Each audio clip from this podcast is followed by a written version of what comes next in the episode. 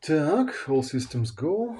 Проверил просто, идет ли везде трансляция. Оказывается, в Фейсбуке все-таки создает отдельную трансляцию, да, но это не страшно.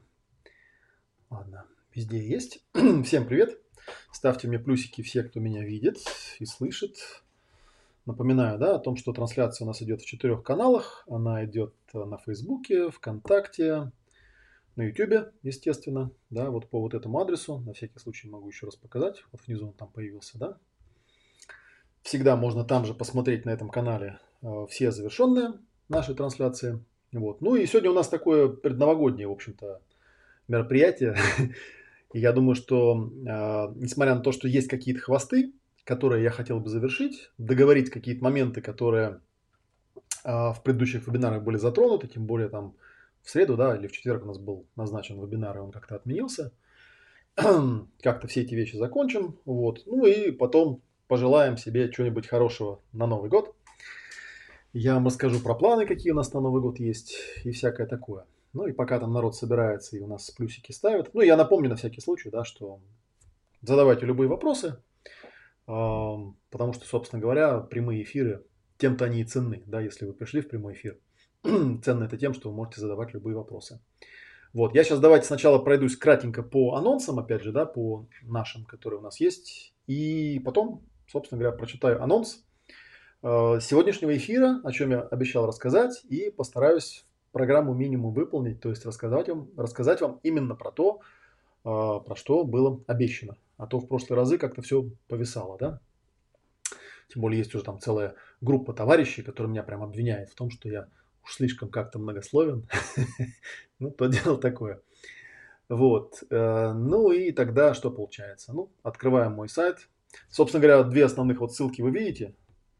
Так, сейчас я видео отрегулирую, чтобы я был вот посередине этого видео. Вот так, да? Две основные ссылки вы видите вот здесь вот внизу. Да, и первая из них это Академия ясного коучинга. Э, до Нового года все еще если я правильно помню, стоят у нас цены. Мы группу, в принципе, практически уже набрали, да, там у нас э, уже больше, чем 50 человек есть, это, в принципе, наш потолок, вот, но цены еще пока держатся, вот, и они будут держаться до Нового года, так что до Нового года, вот те цены, которые видите, они все остаются. После Нового года мы их уже повысим. Вот, и потом просьба не жаловаться, потому что у нас всегда приходят люди, которые жалуются. Да, я напомню, что можно просто внести предоплату, в размере 10% от э, старшего пакета и потом доплатить до любого пакета и спокойно учиться. Там уже с администратором договоритесь. Вот, про Академию я сегодня, наверное, ну, если буду рассказывать, то только, наверное, если вопросы будут какие-то задавать, я про нее уже рассказывал, и в январе, наверное, еще буду рассказывать. Это вот первое мероприятие, которое я хотел бы вам показать и о котором я хотел напомнить, и подробнее о нем можно почитать по той ссылочке, которая вот внизу такая первая, да, помельче. Вот. А вторая ссылочка это соло-практика Uno. Я уже говорил, да, что это, в общем, такой курс продвинутый, э, задуманный для выпускников академии, хотя все мои курсы, я тоже это всегда подчеркиваю, все мои курсы, без исключения, в принципе, пригодны для восприятия человеком, который зашел с улицы, потому что для меня это тоже своего рода такой тренинг, да, как изложить материал Помните, кто-то там говорил из великих, по-моему, Эйнштейн, да, что если не, не можешь там объяснить теорию относительности своей бабушки на пальцах, значит, ее не понимаешь. так вот и здесь. То есть я стараюсь, ну, собственно говоря, в соло-практике Уну там и теории-то как таковой нет. Там, в общем, упражнения, 38 упражнений практика. Вот, и она у нас запланирована на вот второе, со второго по восьмое, там всего 7 дней. Группа уже тоже набрана, хорошая группа. Она будет не меньше, чем в прошлый раз, э, может даже чуть побольше. а в прошлый раз было 20 человек, надо сказать, да. Вот, и тут, в общем, тоже вот по той ссылке, которая покрупнее, все про это написано, почитайте, если вам это интересно. Если вы готовы с нами провести а, новогодние выходные, вот, то, пожалуйста, там мы будем рады вас видеть. Так, все, ссылочки тогда убираю. Вот. И, собственно говоря, переходим к тому, о чем сегодня я собирался рассказывать. Давайте я сам себе напомню, о чем я собирался рассказывать. Так, тема у нас такая сегодня заявлена. Три внутренних зверя или поле боя тела. Что за три внутренних зверя? Да, лямбда, пси и тета, я про них рассказывал. Ну, собственно, наверное, читали анонс, раз вы сюда пришли. Это я сейчас ради интереса. А, ну вот, я, кстати, удивляюсь, да, потому что сегодня, в общем, суббота, пока еще рабочий день, конечно, да, но все-таки я всегда удивляюсь, когда в такие дни, там, в субботу, да еще перед Новым годом, вот целых 50 человек пришло. Вот, и смотрят на это все дело. Ну-ка, в Фейсбуке, что у нас там творится. Поймал народ в Фейсбуке, кто-то смотрит. Так, в Фейсбуке кто-то смотрит. ВКонтактике тоже кто-то смотрит. Ну, хорошо. Да, но в основном мы здесь все в Ютубе. Я даже по плюсикам вижу. У из ВКонтактика тоже, вот смотри, из ВКонтактика вижу два плюсика из э, Фейсбука вижу два плюсика, да, спасибо, что вы это смотрите.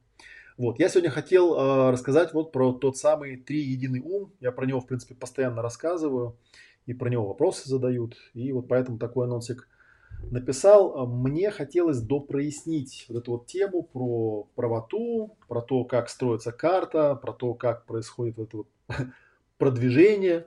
А, к прошлому видео, кстати, было довольно много комментариев из серии что-то типа слишком сложно, ничего не понятно. Я иногда прям переживаю из-за этого, потому что ну, я-то как-то материал излагаю более-менее последовательно. Понятно, что у меня в голове оно как-то уложено в логической последовательности какой-то, да. Но бывает такое, что люди заходят э, там в первый раз и вот начинают неудумевать, о чем таком идет речь. Некоторые даже вот недоумевают, вообще, что это за канал такой странный, на который они подписались, и почему им ничего не понятно, когда они это слушают. Вот. И кроме вот этого было еще такие три пункта а, прописаны. А, темы на прямой эфир, которые в прошлый раз еще были анонсированы, но до них не добрались. Да? Что такое самоопределение, самоподтверждение, дифференциация? А, столпы, без которых никакая цель вам радости не принесет, даже если вы ее в жизнь воплотите. Почему так часто правота превращается в умозрительную игру в шашки или в поддавки, вместо того, чтобы как-то реально вам в жизни помогать. Да? Вот тема такая актуальная для всех, для меня в том числе. Про теорию игры тоже поговорим, да, если найдутся у нас специалисты, которые вопросы позадают. И хотели разобрать вот эти вот наиболее распространенные логические ловушки. У меня тут подготовлены рисуночки на эту тему, да. Сейчас посмотрю, да, подготовлены. Ну, в общем, попробуем с ними разобраться. Хотя я вот сейчас посмотрел эти плакаты, подумал, наверное, все ловушки много времени уйдет разбирать. Это, наверное, лучше какую-нибудь книжку взять, почитать, да, на досуге. Но, тем не менее, хотя бы я вам об этом расскажу и объясню, в чем там, в чем там прикол, как бы, да, почему на это нужно обратить внимание.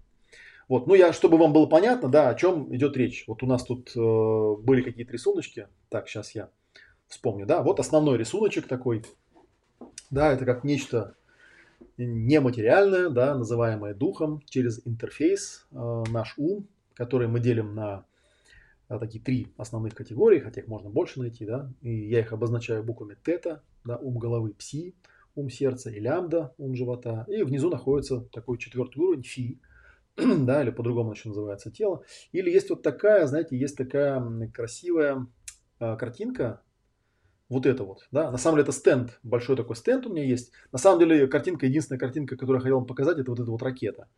Вот там все остальное это уже из стенд он по здоровью. Вот он немножко про другое, да. Я вот думал, как так вот ее поставить, да, чтобы вам вот ракету было хорошо видно. А вот, в принципе, да, вот так можно сделать. О, а все остальное там не мешало, потому что там, в общем, нас вот эта схемка интересует, видите, такая красивая принципе, та же самая схемка, видите, сверху дух, да, внизу тело, фи и три уровня. Тета, пси и лямбда. Если мы идем снизу, да, то вот первое фи это вот наша физическая оболочка, да, аппаратное обеспечение, если говорить компьютерной, э, компьютерной терминологии, да, и снизу вверх, э, снизу вверх идут лямбда, да, это то, что мы называем животным умом или генетической сущностью или рептильным умом, это еще иногда называют. И, в принципе, у нее есть, конечно же, тоже аппаратное представление в том числе. Но, наверное, если вы этой темой интересовались, вы знаете, да, что, в общем, изучают, изучают наши ученые мозг.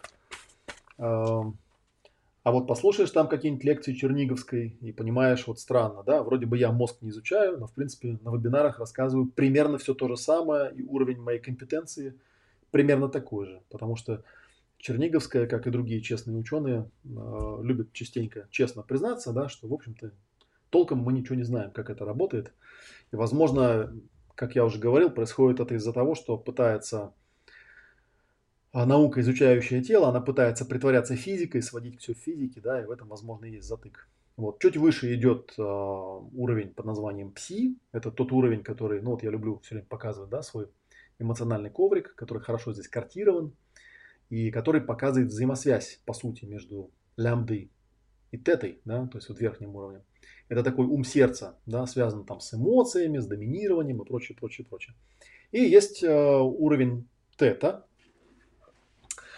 э, который, ну это как бы ум головы, да, вот тот самый, который занимается какими-то э, вычислениями, логикой там и так далее, да. Если эту, кстати, схемку, не знаю, давайте, наверное, вот эту вот поставим, да, она как-то проще, на нее смотреть проще, да, она такая белая и понятная. Тут получается такая интересная вещь. Помните, я вам говорил, да, что в каком-то смысле э, тело наше несчастное можно назвать э, нейрошасси, да, то есть некая, некая машина такая, да, вот которой управляют три ума.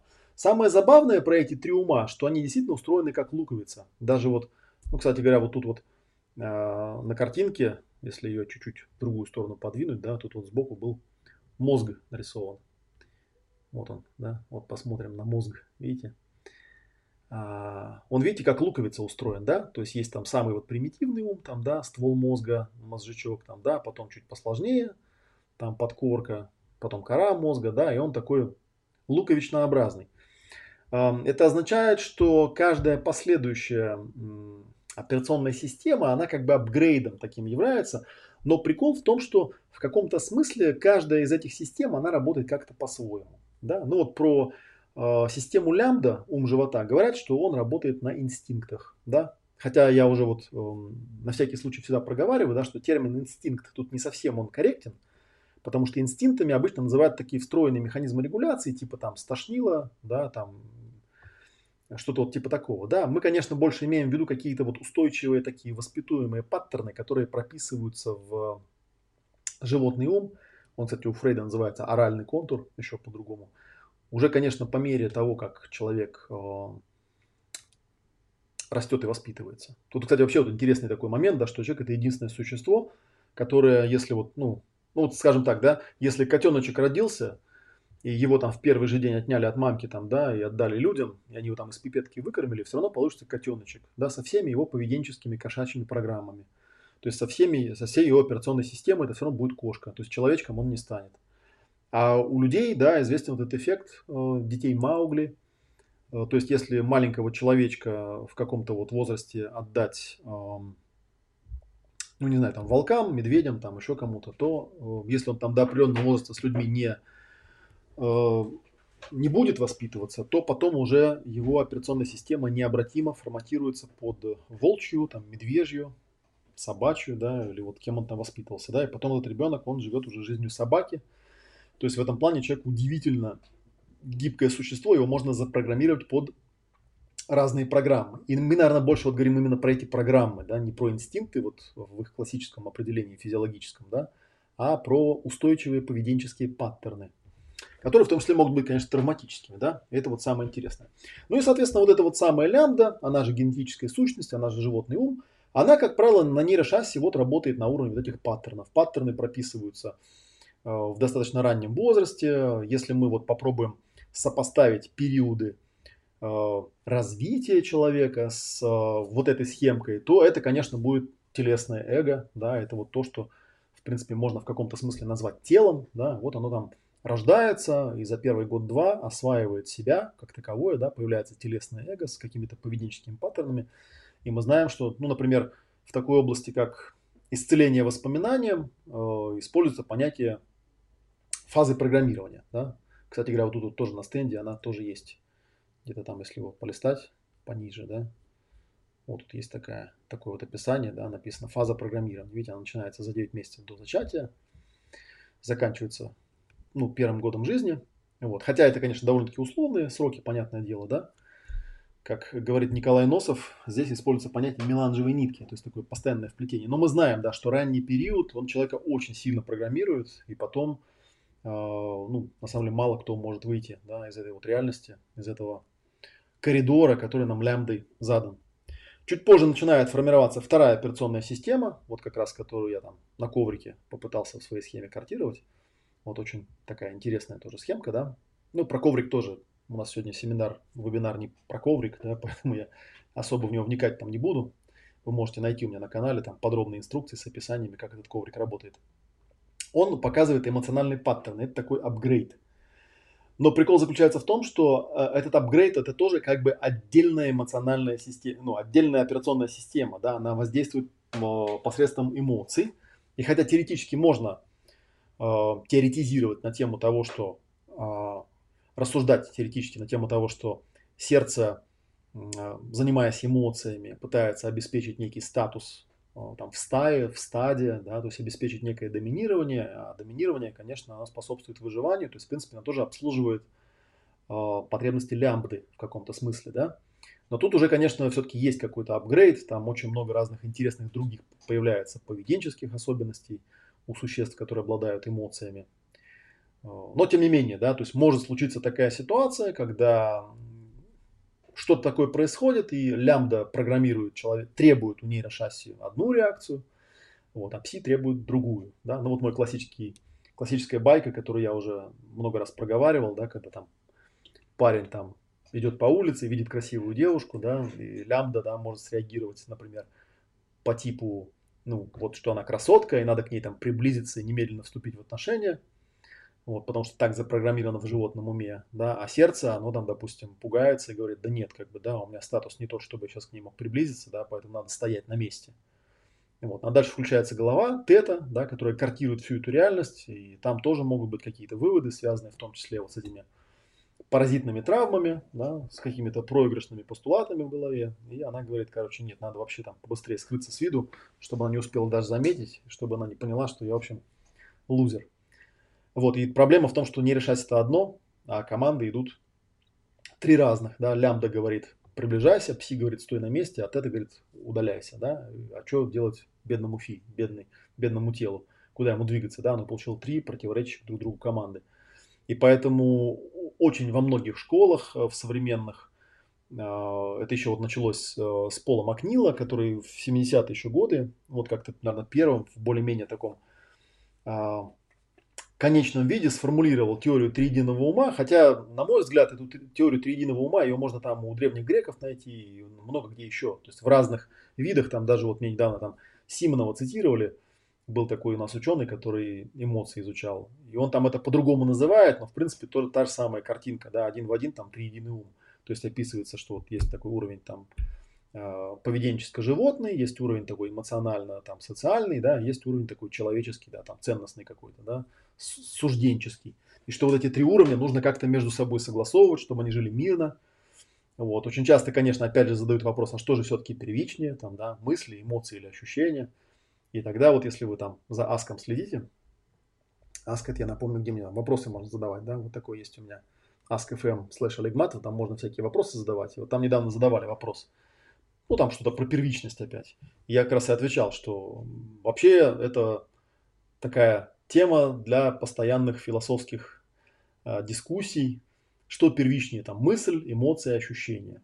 Да, я даже помню, был такой достаточно известный в узких кругах товарищ Андрей Усачев, который э, сформулировал процессинг игр, и у него где-то там есть книжки, они, правда, не очень доступны, по-моему, для общей публики, но тем не менее есть. Он в свое время там был довольно известным человеком. Вот, и я помню, по-моему, это его была книжка, кто-то мне ее там дал почитать, вот я открываю, и там на первой странице написано «Мысль первична».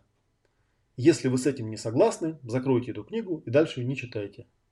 Ну, я ее и закрыл. Вот.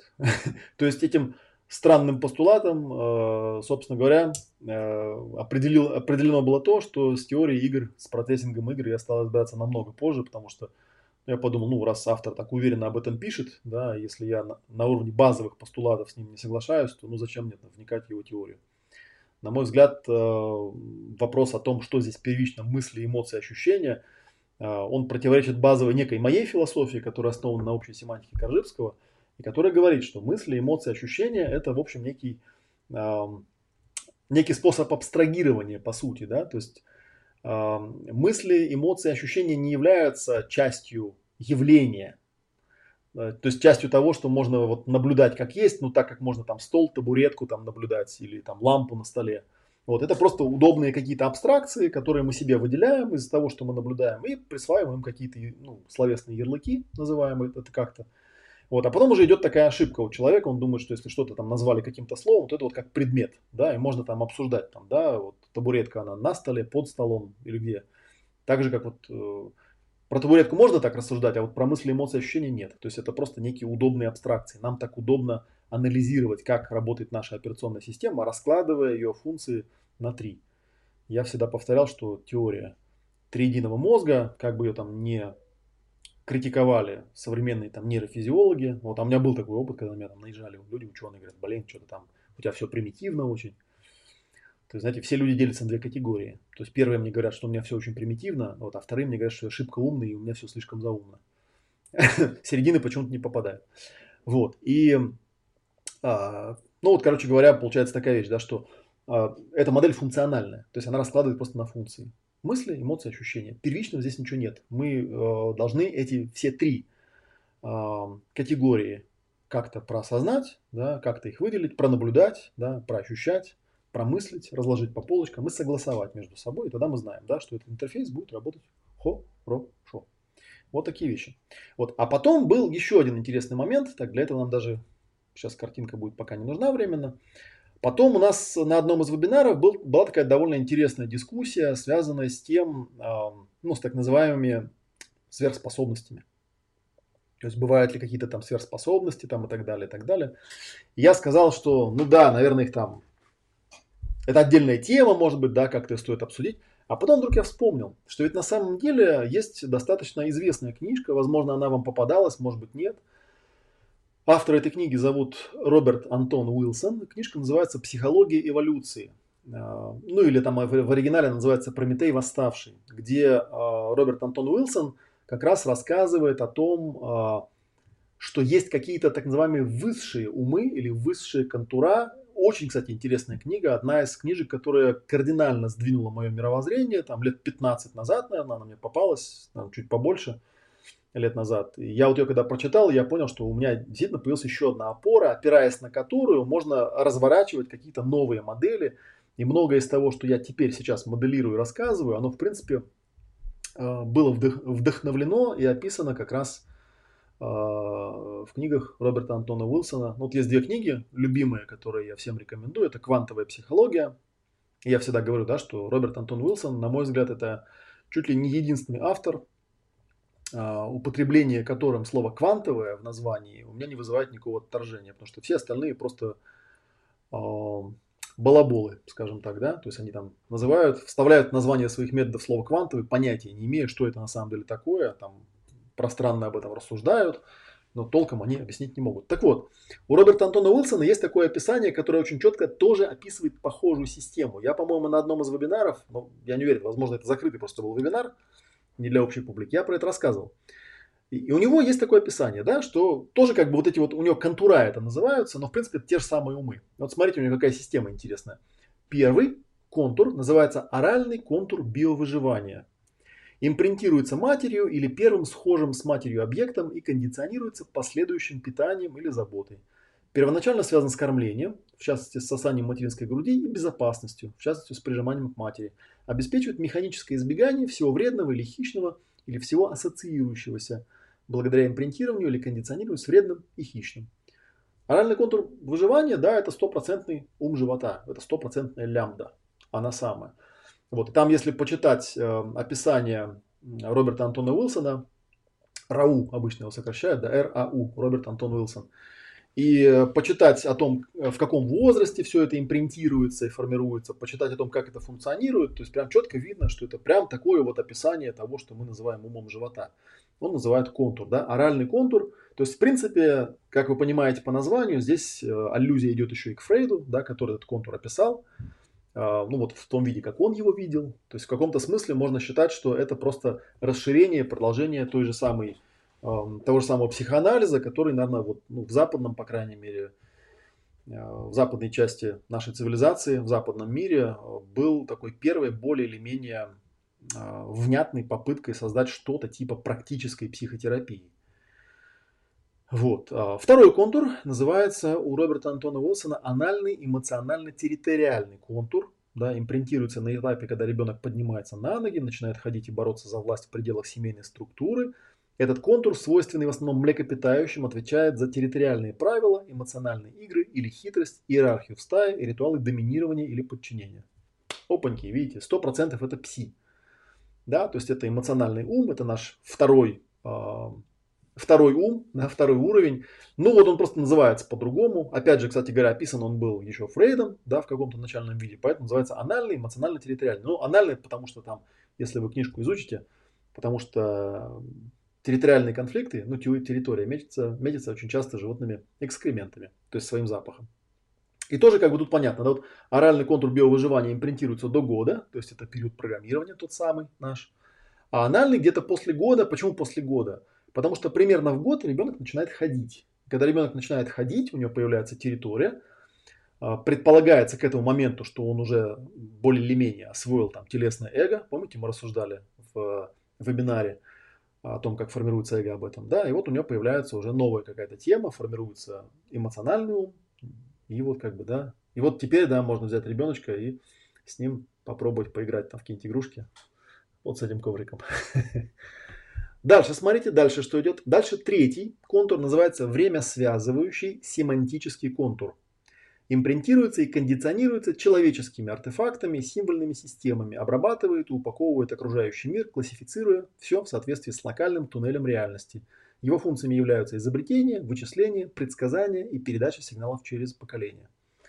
Вот, собственно говоря, как раз время связывающий. Вообще термин время связывания, time binding, придумал Коржибский. Вот, и Роберт Антон Уилсон, кстати, на него очень а, обильно ссылается, да, поэтому для меня это, в принципе, такая прямая цепочка мастеров, да.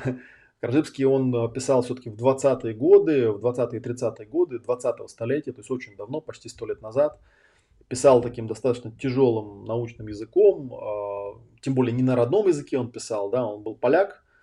А, говорят, что он владел шестью языками, там польским, русским, а, французским, английским, французским, немецким, итальянским, да, ну, может быть, поэтому его заинтересовала вообще семантика, потому что когда владеешь несколькими языками, очень интересно наблюдать, да, как вот семантические системы, смысловые системы, смыслообразующие системы, такие как язык, влияют на то, как человек абстрагирует, как он воспринимает реальность.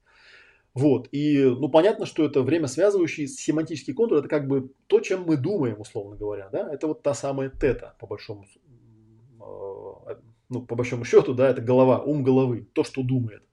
И, кстати говоря, вот тут недавно опять очередной раз вылезала вот эта вот смешная дискуссия на тему того, что кто-то там из э, э, моих собеседников, да, сказал мне, ты, Олег, очень умный, тебе нужно учиться голову отключать. Вот я уже, я по этому поводу уже несколько раз хохмил, да, и э, говорил о том, что голову отключать, как правило, предлагают те, у кого с головой проблемы. Вот. Мне голова абсолютно не мешает, и я ее отключать не собираюсь. Более того, я в свое время проходил там специальные такие тренинги, да, на которых у меня побо... одним из побочных эффектов было отключение так называемого внутреннего диалога. вот, поэтому, в принципе, у меня семантический контур работает так, как надо. То есть здесь получается какая, смотрите, система. Вот я вам сейчас еще эм, верну вот эту вот картинку, да, показываю. Вот это вот. Получается, смотрите, да, то есть, э, как вот мы в прошлом рисуночке говорили, где у нас там, какой он был номер? Сейчас мы найдем, то ли седьмой. Да, ну тут, наверное, сейчас уже сходу вообще не разберешься, надо было смотреть. Давайте лучше вернемся да, к этой более простой картинке. Где она там у нас, какая она там по счету была вторая, да, вот это вторая страница.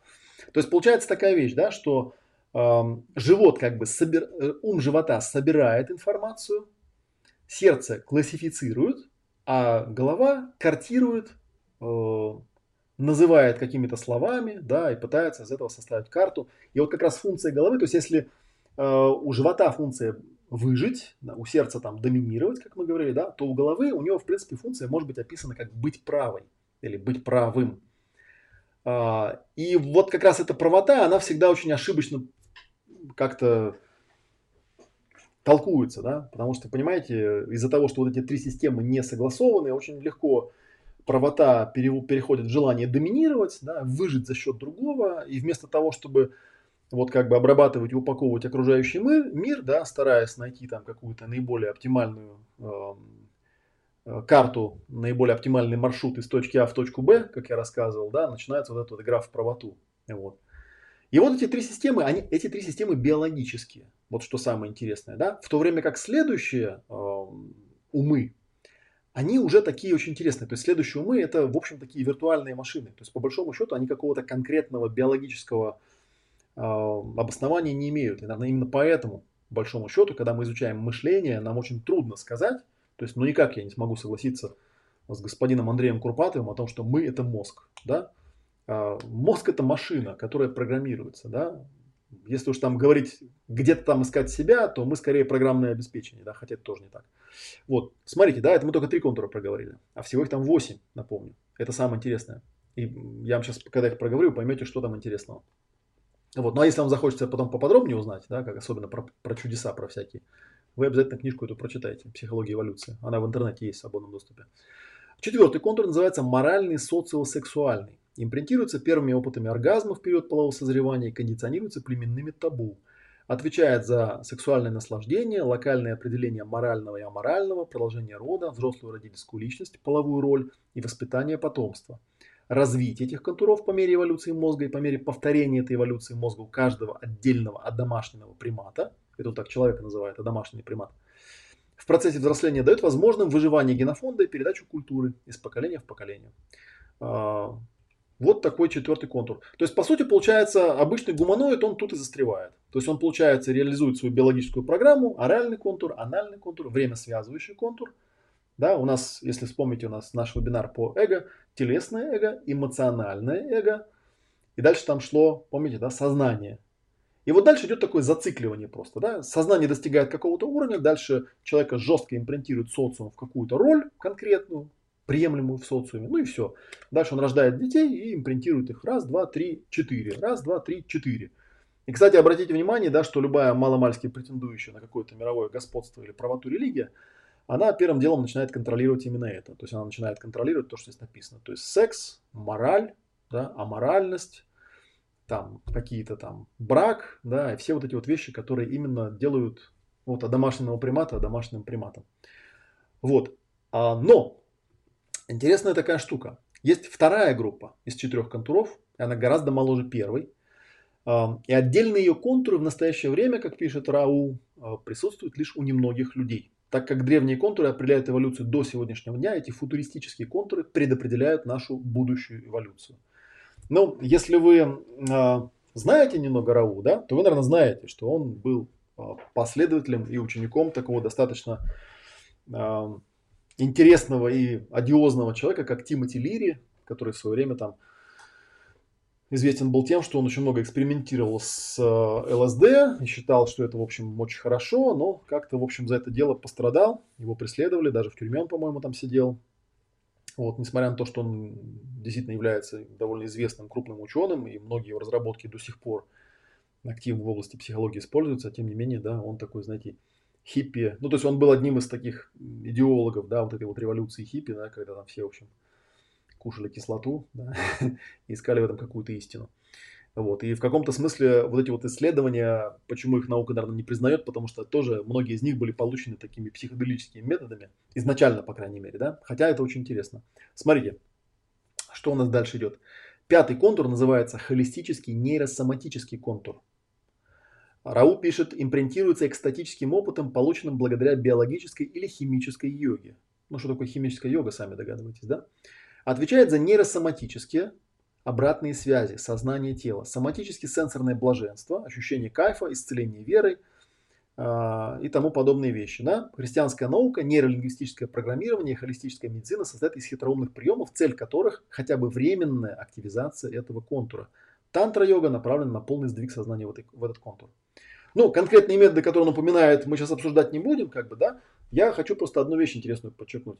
Вы должны понимать, что когда вы начинаете интересоваться темой психосоматики, то есть именно вот этими самыми обратными связями нейросоматическими, то есть как сознание может влиять на тело, как она может там телом управлять и тому подобные вещи, это вы в принципе, или если вы ходите на, ну там, занимаетесь чем-то там, процессингом, там, НЛП, исцелением воспоминанием, там, германской новой медициной, там, какой-то альтернативной медициной, в принципе, вы развиваете у себя вот этот тот самый биологи- биологически незапрограммированный холистический нейросоматический контур. Да? Это такая вещь, которая, в общем, отвечает за, наверное, за, ну, у нас в стране пока это можно говорить, за целительство. Вот, и, наверное, это самое первое чудо. Опять же, да, если вы вспомните, что обычно в наших традиционных религиях рассматривается как чудо, тема исцеления, тема целительства, она очень там сильно доминирует. Да? Хотя с религиозной точки зрения тут можно еще подкопаться, потому что есть, в общем, э, первоисточники, да, которые говорят, что все эти чудеса, да, это вот прелесть, соблазн, да, этого делать нельзя, тому подобное. Но это, я думаю, просто потому, что пятый возникновение каждого следующего контура, да, выше четвертого, конечно, оно в каком-то смысле общество дестабилизирует ради эволюции, конечно, да, ради какого-то усовершенствования, но ничего с этим особо хорошего, да, истеблишменту э, не поделаешь. Они, конечно, пытаются это дело как-то прикрыть. То есть они опять пытаются вернуть это все туда, где оно и было. А, так, это, это у нас был пятый контур, да? Шестой. Шестой контур у Рау называется коллективный нейрогенетический контур. И у него написано импринтируется высокими ступенями йоги, биохимико-электрическими стрессами, отвечает за связи ДНК, РНК, мозг, является коллективным, в том смысле, что содержит в себе весь эволюционный сценарий, прошлый и будущий, и обеспечивает доступ к этому сценарию. Работа этого контура вызывает нуминозный, мистический, потрясающий ум-опыт. Здесь находятся архетипы юнговского коллективного бессознательного, боги, богини, демоны, лешие и другие персонификации программ ДНК, инстинктов, которые нами управляют. Коллективный нейрогенетический контур. Но опять же, а, если мы попробуем какие-то аналоги найти, да, то есть вы, наверное, может быть, слышали про теорию Руперта Шелдрейка, теория морфогенетических полей. Опять же, да, в той области, которой я занимаюсь, в принципе, если глубоко с человеком что-то прорабатываешь, иногда бывает, да, доходишь до такого вот странного уровня, где человек говорит, слушай, а мы как-то все связаны друг с другом, да, что есть какое-то вот коллективное. Ну, тут Юнг ведь не зря упомянут, да, вот это коллективное какое-то телесное сознание. Сейчас мы знаем уже, да, что термин подсознание или бессознательно некорректен, потому что это по сути, некая, некий э, ранее недоступный уровень реальности просто, да, он бессознательный, потому что мы его не осознаем, а не потому что там бессознательность какая-то присутствует, да. А, и это, в общем, такое, некое такое продвижение, скажем так, да. Но здесь тоже, видите, получается, что человек, который этого уровня достиг, он действительно может получать какие-то эффекты. Вот я э, забавным образом э, почти что ежедневно, вот у меня есть э, на канале видео, где я рассказываю про то, как э, моя первая жена, бывшая жена, выздоровела от туберкулеза совершенно странным, необъяснимым образом, когда ей врачи там говорили, что она через несколько дней умрет. И вот она выздоровела. Я там на самом деле это видео, ну, на мой взгляд, довольно скромное видео. Я там просто рассказываю о том, что э, этот эпизод, он для меня был настолько удивительным и потрясающим. Да, это был мой первый опыт э, работы с э, терминальным, ну, как не работы, наверное, да, в принципе, работает, опять же, с пафосом. Опять скажу, что я там себе какие-то лавры присваиваю, да. Это был мой первый опыт близкого общения с терминальным больным, когда терминальный больной не умер, да, а был санирован, то есть выздоровел и выздоровел вопреки всем объяснениям и всем обоснованиям науки. И вот мне под этим видео регулярно пишут э, такие комментарии, типа «шарлатан, вы все врете, до этого быть не может, и кто же этому поверит, какие сказки вы пишете, какая чушь, да вы там совершенно не сведущие в медицине там, и так далее». Но меня это удивляет, потому что я там нигде не говорю, что я сведущий в медицине. Я говорю о том, что 20 лет назад был у меня такой опыт удивительный, когда терминальный больной на моих глазах необъяснимейшим образом взял и выздоровел.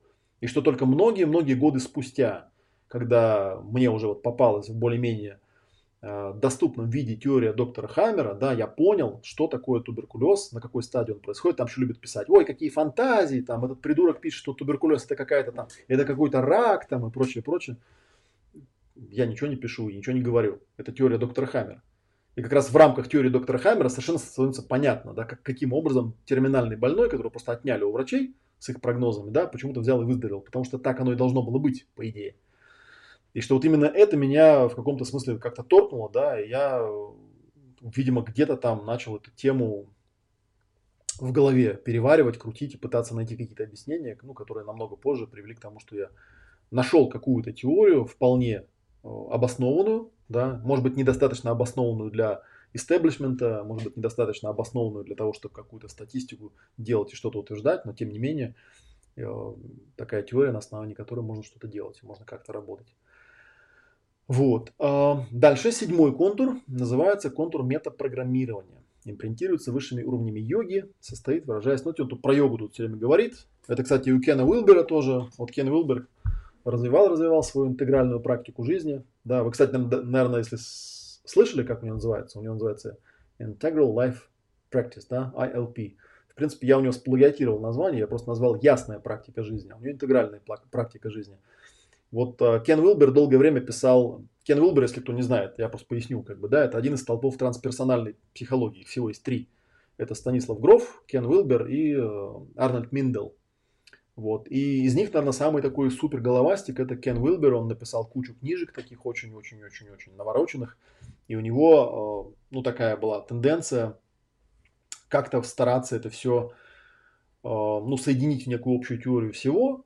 Вот. Ну, и это, конечно, здорово для таких же головастиков, наверное, как Кен Уилбер, да, но книжки читать тоже тяжеловато, я не знаю, там, да, вот если вам мои вебинары кажутся сложными, да, то Кен Вилбер вам вообще покажется каким-то запредельным. Так вот, где-то уже ближе, ну, он, по-моему, сейчас живший до сих пор, да, где-то уже ближе вот к концу своего творчества он стал все-таки какие-то пытаться попсовые книжки делать. Соответственно, вопрос, а что все-таки делать? Вот кроме того, что умствовать и выстраивать эти чудовищные какие-то шкалы, да, соотносить какие-то совершенно вроде как не связанные отдаленные области науки, он стал выпускать книжки практически, вот, и в этих практических книжках он, ну, по сути, просто описывал йогу. То есть любой маломальский систематически йогой занимающийся человек, если он почитает практические э, книги э, Кена Уилбера, ему станет смешно, потому что, ну, он там просто хатху-йогу описывает и все, обыкновенную. И ты начинаешь думать, и стоило ради этого вот так вот умствовать, да, чтобы потом в конце изобрести велосипед, который был известен там много тысяч лет, по сути, да, и эта практика была давным-давно известна. И я думаю, что, возможно, вот он тут на йогу ссылается, Роберт Антон Уилсон, потому что он тоже в каком-то смысле был теоретик, да, практики там было не так уж много, по крайней мере, я про него не слышал, да. Но вот он был зато очень интересным писателем. А, седьмой контур называется контур метапрограммирования. Импринтируется высшими уровнями йоги, состоит, выражаясь современным языком, из кибернетического сознания и отвечает за репрограммирование и реимпринтирование всех контуров, включая самого себя – делая возможным сознательный выбор между альтернативными мирами или туннелями реальности. Видите, как круто звучит. То есть это вот на тему, э, на тему всяких чудес. Я паузу сделал, потому что, смотрите, на самом деле, вот первый контур, первый контур оральный, ум живота, второй контур анальный, это пси, ум сердца, третий контур время связывающее, это голова, и четвертый, да, это уже такая виртуальная оболочка, которая все это дело превращает в человека. Опять же, да, напомню наш вебинар про эго. Если же человек все-таки, да, вот по Николаю Носову в какой-то момент начинает идти куда-то дальше, да, выходит за пределы чего-то такого, да, вот этого простого физического мира, то у него постепенно, так или иначе, начинают формироваться высшие контуры. Вот что интересно, что пятый контур, он, конечно, в каком-то смысле соотносится с первым. То есть холистический нейросоматический контур, или другими словами, та часть, которая как раз отвечает за эффективную психосоматику, он, конечно, напрямую связан с лямбдой, с умом живота, с генетической сущностью. Вот как мы этот пятый контур программируем. Да? Пятый контур это по сути такое абсолютное финальное прояснение того, какие у меня вот этого духа там некого, да, отношения с, с моей лямбдой, с моим умом живота. Шестой, который коллективный нейрогенетический контур, да, вот здесь, ну, это вот эти морфогенетические поля. Вот смотрите, опять же, да, что такое эмоционально-территориальный контур? Это ум, который позволяет нам соединяться в некую эмоциональную сеть. Да, в принципе, шестой контур это ведь то же самое, да, то есть второй, шестой, они чем-то похожи. Только если там это вот, ну, какая-то биологическая система, то здесь это уже система выходящая за рамки там чистой биологии, да, это уже что-то такое интересное. А седьмой контур, контур метапрограммирования, ну, по сути, связан с э, время связывающим семантическим контуром, да. Опять же, ум головы-то нам зачем нужен? Ум головы нам нужен для того, чтобы перепрограммировать свою систему таким образом, чтобы она работала так, как нам нужно, а не так, как это там было нужно, я не знаю, там биологии, там, да, или матушке природе, или там, бог знает, может быть, каким-нибудь аннунаком, да, которые нас тут создали, чтобы мы им золото добывали на этой планете. Вот такая вот Интересная вещь. Ну а четвертый морально-социосексуальный контур, он соответствует восьмому. Я его еще не проговаривал. Восьмой контур называется у Роберта Антона Уилсона нелокальный квантовый контур. Импринтируется шоком, околосмертным опытом, клинической смертью, внетелесным опытом, трансвременными восприятиями, предвидением, транспространственными видениями, экстрасенсорным восприятием и т.п. Настраивает мозг на работу в нелокальной квантовой коммуникационной системе, описанной Бомом, Уокером, Сарфати, Беллом и другими. Вот такая, ну тут уже такая, да, сверх, сверхспособности. Вот. Я на самом деле вот недавно тоже там работал с какими-то своими интересными вопросами, я понял, что по большому-то счету, наверное, да, если э, посмотреть со стороны на то, чем занимаюсь я, ну да, я занимаюсь, в общем, сейчас меня больше всего интересует пятый, шестой, седьмой контура. Ну, особенно пятый, который психосоматика, да. И в каком-то смысле, наверное, первое реальное чудо, которое я, ну, которое я видел уже в своей жизни, да, но которое по какой-то причине, возможно, я еще как-то недостаточно часто оно мне встречалось, это чудо исцеления человека, это на самое чудесное чудо. Потому что когда вот мы с э, одним из моих подписчиков обсуждали там какие-то сверхспособности, там ситхи, он мне рассказывал, что у него там был опыт, когда там на его глазах там какие-то физические предметы пропадали и прочее, прочее, прочее. Я, когда эту тему стал э, моделировать и обдумывать, я подумал, ну, такие сверхспособности, они не очень интересны. Знаете почему? Потому что они мало чем отличаются от э, банальных фокусов, по большому счету, да? А как делаются фокусы? Ну, на самом деле, если вот вы придете на соло уна, вы поймете, как, в принципе, вообще любой фокус выглядит. То есть, любой фокус представляет собой всего лишь навсего отточенную э, практику манипулирования э, точками ориентации в пространстве ну, единицами внимания, другими словами. Да? То есть можно таким образом простроить э, свои движения, свое поведение, что просто у человека внимание на другой переключается, и он поэтому не видит, какую эту свечу спрятали. Вы же проверить это все не сможете.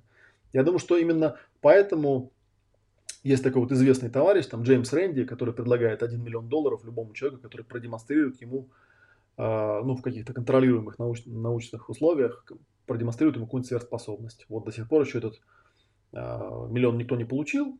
Ну, хотя опять же, нельзя сказать, что Рэнди прям играет чисто, да, у него там были свои тоже подставы, мне рассказывали некоторые истории, как он там начинает себя вести, когда действительно к нему приходят люди, которые умеют что-то делать, как он их там морально просто опускает, да, с тем, чтобы у перестало получаться то, что у них получалось до того.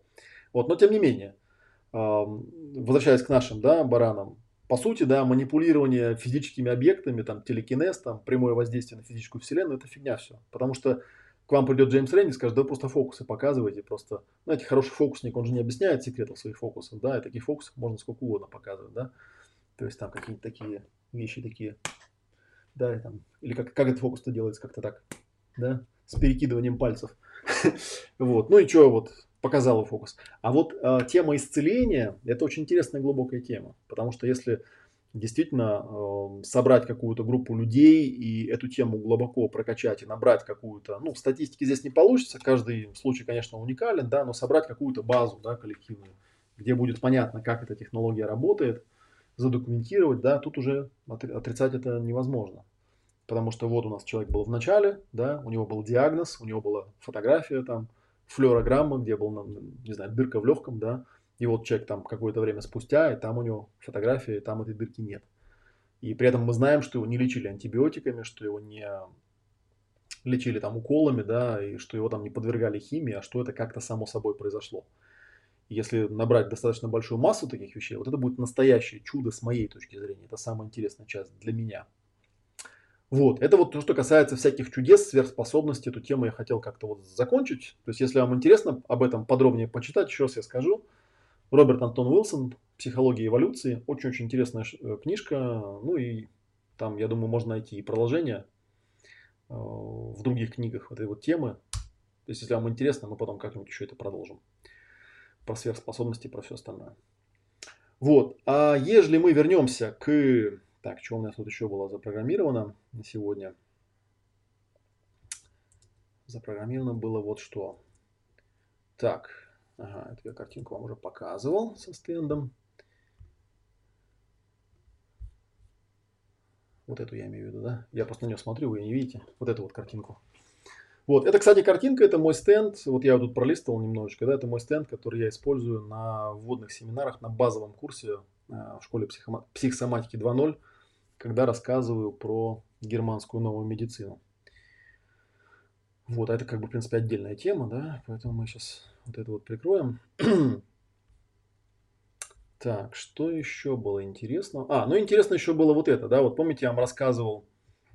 Так, сейчас чуть уменьшу. Вот такая еще была картиночка у меня.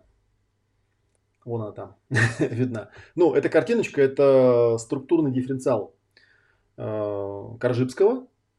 И он показывает, каким образом происходит абстрагирование, так называемое, да. У Коржибского это описано именно с точки зрения там, ну, научного познания. Вот если посмотреть на схему, да, он вот рисует вверху эту бесконечную параболу, которую я там в прошлый раз пытался вот этом корявом э, рисуночке, там какая-то была страница, да, вот тут я когда этот рисуночек рисовал, наверху там коряво-коряво, да, вот я пытался эту параболу на самом деле изображать. Вот, и потом вот смотришь на эту параболу, да, выделяешь мне какие-то объекты, да, и потом возникает описательный уровень, уровень заключения, уровень заключения 2 и так далее, да, потом это все вокруг возвращается обратно. Собственно говоря, когда я вот эту вот схему рисовал, я вот как бы это и пытался объяснить.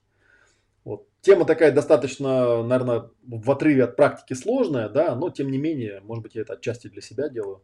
Вот есть, кстати говоря, более э, такой простой вариант. Это вот из книги Хаякавы был такой э, последователь, ученик у Коржибского, да, у него есть такая лестница Хаякава называется. То есть, в принципе, он, э, упирая на то, что э, сам Коржибский использует термин более высокие порядки абстракции, да, он говорит, ну тогда нужно вообще-то структурный дефицит перевернуть, да, потому что самый нижний уровень абстракции это явление, да, тут вот на примере коровы это рассматривается, да, что вот есть некая корова там, да, с научной точки зрения, там, да, это вообще масса там электронов каких-то, да, вот.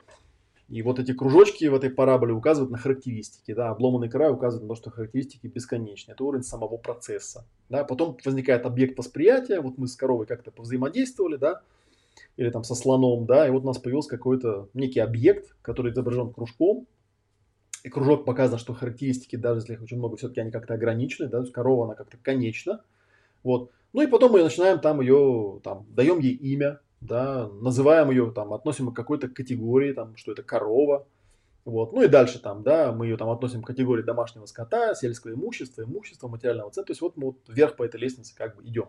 Вот. И это все здорово, а, кроме одной э, вещи, да, что нас эта вся фигня, в общем-то, не особо интересует, потому что нам-то интересно не это. Нам интересно, э, как это все можно ну, в терапии, по сути, использовать. Да? Поэтому нам, конечно, больше интересна вот эта вот часть. Сейчас, да, я открою. Собственно, вот она. Матрица нам интереснее.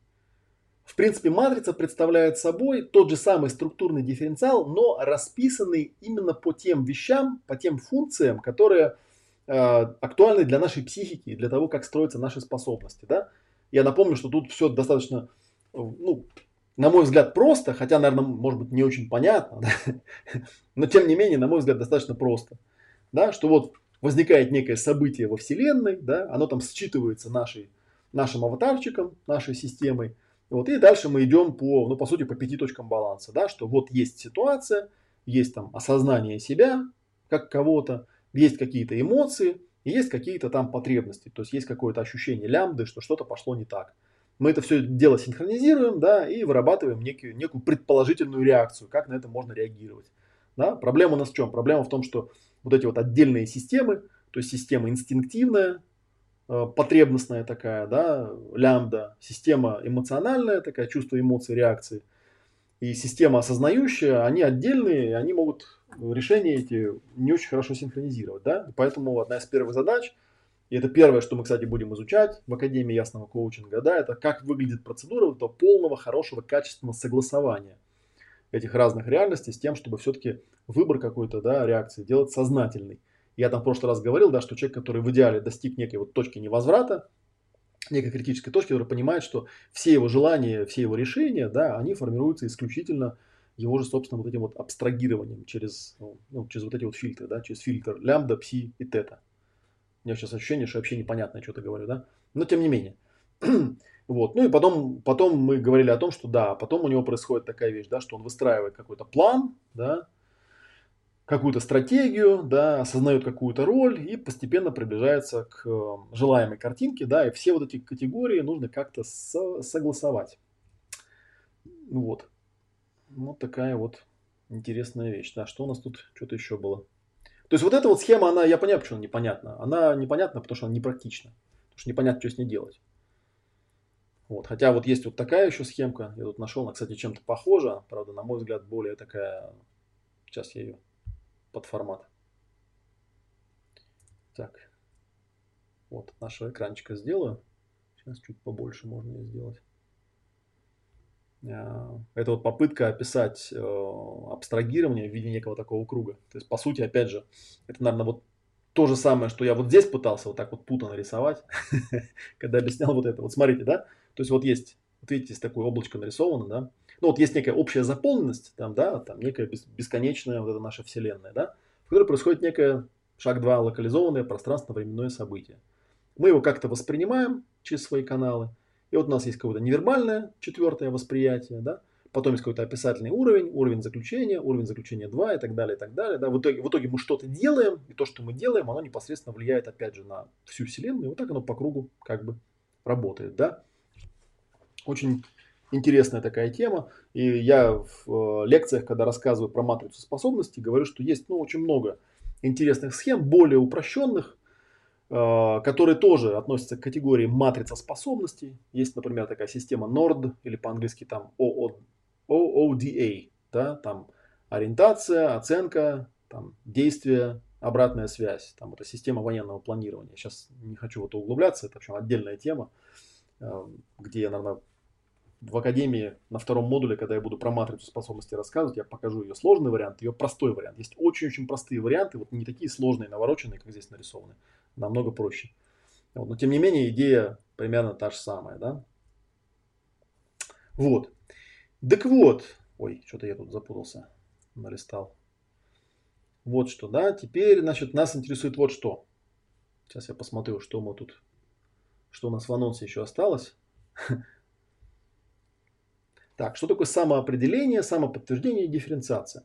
Но вообще говоря, что такое самоопределение и самоподтверждение, это, конечно, можно в книжках у Дэвида Шнарха прочитать, которые я пять лет назад начал переводить. И первая из них называется «Страсти супружества», вторая «Близость и желание». И они очень интересно раскрывают не только тему отношений, хотя ее тоже, да, но и тему вообще вот некого такого хотел сказать личностного роста, да, потом подумал дурацкий термин. Там, конечно, не про личностный рост речь идет, да, а про некое, э, некую эволюцию, да, там психологическую эволюцию, скажем так, да. И вот эта психологическая эволюция, она, конечно, в значительной степени, как я вот часто говорю, что когда люди занимаются духовной практикой, у них очень часто э, есть такая формулировка такая возникает, что по ходу там духовной практики человек избавляется от своего эго. Вот, а я всегда говорю, что чтобы избавиться от эго, надо его сначала приобрести. Надо сначала его сформировать. Вот почему я в прошлой схеме, когда рисовал, проговаривал, да, что человек, как-то у меня было написано, это мост к бесконечности, да, через вечность, да, человек это мост, собственно говоря, да, переход.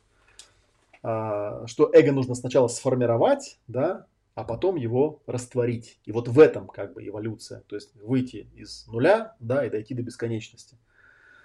Вот. А так просто это не получается. Так вот, самоопределение, по сути, да, это некий процесс, когда человек э, учится прокачивать свою э, способность, да, берет вот эту вот матрицу, например, да, и учится прокачивать себя на маршруте от точки А к, точку, к точке Б, достигая каких-то своих целей, и учится себе давать подтверждение, и учится понимать, где он, да, что он делает, к чему он стремится. И вот постепенно, постепенно, постепенно его цели становятся все более и более обоснованными, да, его движение вперед становится все более и более для него понятным, его э, проработка становится все более и более системной, да, и вот эта вот матрица, она для него из какой-то абстракции становится очень понятной штукой.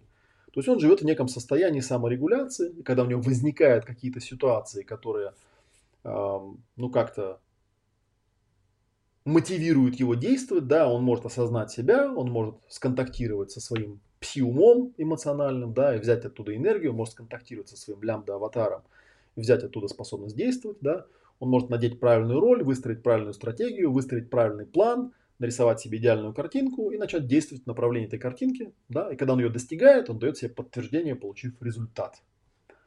И вот таким вот образом, да, получив результат, он опять смотрит на то, что получилось, ну и в принципе вот, если у него есть какие-то высшие ценности, да, высшая какая-то миссия. У него эта штука, вот как я в прошлый раз это, она до сих пор тут еще лежит, кольцо Мебиуса показывал, да. Вот он по этому колечку, как бы, да, гуляет. Хорошее колечко, я его себе вот на память на столе оставил. Очень здорово, там, наверное, беру, так покручу. Ну да, получается, вот бесконечная вселенная, да, квантовая каша событий, да, из нее мозг через восприятие что-то там мониторит и вдруг считывает, да, что хоп, ага, возникла какая-то ситуация. Да, и он сразу так, ага, что есть, где я, в чем я, с кем, да, дальше лямбда, генетическая сущность, дает всплеск энергии, да, включает какую-то программу, эмоция вот на уровне вот этого распределительной вот этой вот коробочки, да, которую я все время показываю, она отдает, включает энергию. Дальше, кто я, да, включается какая-то карта, я делаю выбор, да, и как-то реагирую. Проецирую намерение, выполняю действия. Из этих действий составляется план, из плана вырастает стратегия. Стратегия формирует мою роль, да, а роль генерит, что я хочу, момент воплощения замысла. Вот, и тем, тем самым мой мозг перепрошивается, ну и окружающая вселенная, да, вокруг меня как-то меняется. То есть таким образом я создаю в этой вселенной эффект. Вот, это что касается вот этой вот темы, да, про самоопределение, самоподтверждение. А вот, кстати, интересно, почему так часто правота превращается в умозрительную игру в шашки, да, и вот про эти самые 20 наиболее распространенных логических ловушек. А я там уже, кажется, даже этот, картинка у меня даже открылась, сейчас она просто огромная такая, надо чуть уменьшить, чтобы она как-то более-менее в экран влезала. Вот, но я сейчас вот так вот сделаю, потому что она там э, большая очень картинка. Кстати, ее можно скачать. Это не я ее нарисовал. Вот, и она здесь, видите, в экран целиком-то не влезает даже. Даже у меня целиком не влезает. Тут, если вы, э, вам не, не видно, вот здесь внизу адрес написан образ.io, да, и вот здесь написано, так, сейчас я тут позакрываю ненужные окошки, а то они мне не дают видеть вас. Сейчас кое-что, вот так, да. Здесь написано, да, что мысли правильно, знай о логических ошибках. Логические ошибки – это следствие слабых аргументов. Истина в костылях не нуждается, в то время как отсутствие аргументов вызывает у человека желание подкрепить свою позицию логическими ошибками. Логические ошибки – это иллюзии, которые навязывают вам средства массовой информации, власти, политики другие люди для того, чтобы нами манипулировать. Не дайте себя оболванить. Распечатайте этот плакат и повесьте его на стену. Он поможет распознать самые распространенные способы манипуляции. Так вот, в чем прикол? -то? На самом деле, видите, единственный, по большому счету, единственный реально правильный способ да, ну, достигать какой-то правоты, это вот он. Когда вы ставите себе какую-то задачу, да, проясняете свой триединый ум, ставите себе какую-то задачу на основании реальной потребности, да, какую-то цель там, визуализируете и двигаетесь, тогда вы не можете быть неправы, да, как мы уже обсуждали, вы вообще всегда правы. Вы всегда получаете ровно то, что запрограммировано вашим умом. Просто вы не всегда это осознаете. И вот с этим надо работать. Но, как мы уже говорили, прикол заключается в том, что в каком-то смысле э, каждая из наших, э, каждый из наших элементов, вот нашего триединого ума, э, он может э, ну, выходить в такое свободное плав, плавание. Да? Я вот сейчас посчитал тут раз, два, три, четыре, пять, шесть, двенадцать, тринадцать, четырнадцать, пятнадцать, шестнадцать и тут еще 10. Да? Тут вот только на одном плакате 26 этих ошибок, да, еще есть второй плакат, ну, где он тут? Сейчас. Вот он еще второй, да. Ну и тут еще столько же, да. Тут еще да, 10, 10 и 4. И тут еще 24. То есть их тут больше 50 на самом деле. Вот. И самое удивительное, что вот я когда размышлял, готовился к вебинару, я думаю, ну, конечно, можно каждую из них там проговорить, обосновать, там, да, сказать, что вот смотри, да, вот в, данном момент, в данный момент, допустим, да, ты там делаешь логическую ошибку, называется апелляция к авторитету, да, что так делать правильно, потому что так сказал там Жильбер Рено, да, или так написал Фрейд, да, и в чем тут основная эта ошибка? Я могу сказать базис, он очень-очень простой. И это даже, кстати, на самом деле как-то даже пересекается с тем, что я э, сам вот как бы, когда вот я рассказываю, да, что на моих курсах обычно я стараюсь все объяснения давать, как я говорю, от печки. То есть непосредственно от тех вещей, которые вы можете своими глазами наблюдать. Как только вы какие-то свои действия основываете вот не на полном чистом абстрагировании, то есть начиная от своих собственных восприятий. Знаете, есть такая вещь, да, что для вас правда только то, что вы наблюдали собственными глазами. И даже и тут мы знаем, да, что одно и то же событие могут пронаблюдать там пять разных наблюдателей, у них будет абсолютно разная реальность, потому что у них разные точки зрения были. Вот, и разные там фильтры в голове стояли, мы это тоже пример приводили. И то, понимаете, даже на этом уровне может быть ошибка. А уж когда начинается там вот эта вот манипуляция логическая, да, то есть когда уже просто саму карту начинают перемешивать, то тут очень легко попасться вот в эту вот штуку, что там Жильбер Рено говорил там что-то там, ну говорил и говорил, да, Жильбер Рено это такой же человек, как и любой из вас, и он может ошибаться, и он может наврать, он может э, еще что-то такое делать, или там Олег Матвеев утверждает, что Ну, мало ли что он там утверждает, как бы, да, может он там прибухнул с утра и начал что-то утверждать. Вот, вам-то какое дело? Вы это можете наблюдать? То есть может ли вам, я когда слушаю какого-то лектора, да, или у кого-то пытаюсь учиться, я всегда фильтрую очень э, такой простой нюансик отслеживаю, да, может ли он показать мне, где я сам безотносительно к его опыту могу пронаблюдать то, что он мне дает.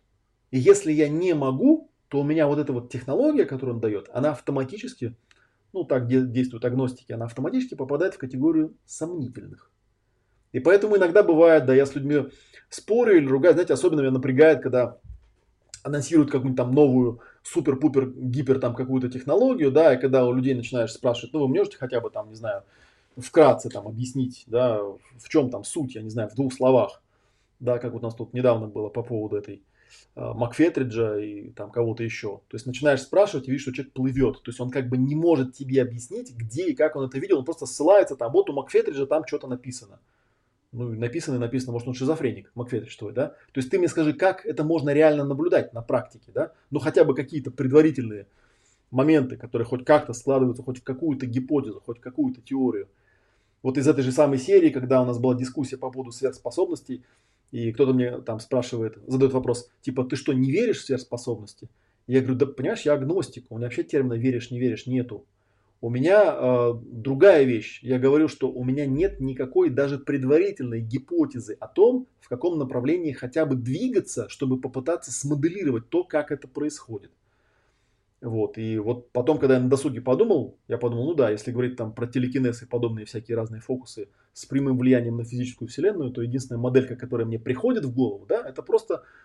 Э, вот в детстве у меня был журнал такой любимый, «Юный техник». Вот кто читал, там, кто вот моего возраста или около того, наверное, помнит такой журнал, такой хороший был, популярный журнал. Я его очень любил, у меня там были целые подшивки за целые года. И там всегда на последней странице а, был какой-нибудь фокус с подробным разбором того, как он, ну, как его делают. И это было вполне себе в духе вот материалистического такого мировоззрения, которое прививалось в Советском Союзе, да, что, в общем, чудес не бывает, а бывают фокусы, да, и эти фокусы можно вот легко показать, как они делаются, можно научиться, каждый из вас может научиться, и с этой точки зрения каждый из вас там обретает сверхспособности, ситхи, становится там супер ати, как говорят э, ветераны старой школы, ну, потому что вы ведь реально не можете отличить фокус, он вам показал, да, или он там реально сверхспособность проявил. По сути, это одно и то же, по большому счету, с точки зрения, агности, агностической точки зрения. Вот, я уже говорил, что обдумав эту тему, я понял, что единственная вещь, которая реально для меня была бы сверхспособностью, является сверхспособностью, это, как ни странно, исцеление. Это вот когда я вижу, когда ко мне приходит человек, да, и у него там диагноз, да, и мы с ним поработали какое-то время, и он выздоравливает. Вот это круто, это реальная способность, которую, ну, сверхспособность, которую можно аттестовать. Но это, наверное, не моя сверхспособность по большому счету, да? Потому что, как мы знаем, я ничего не делаю, я всего лишь создаю условия, в которых человек может выздоравливать, да, и в этом смысл психосоматики, да, она не занимается лечением, целительством или медицинской практикой, как некоторые думают. Вот опять же, я вспоминаю эти обидные комментарии под э, видео о туберкулезе, да, там все время там, вот как вы ее вылечили.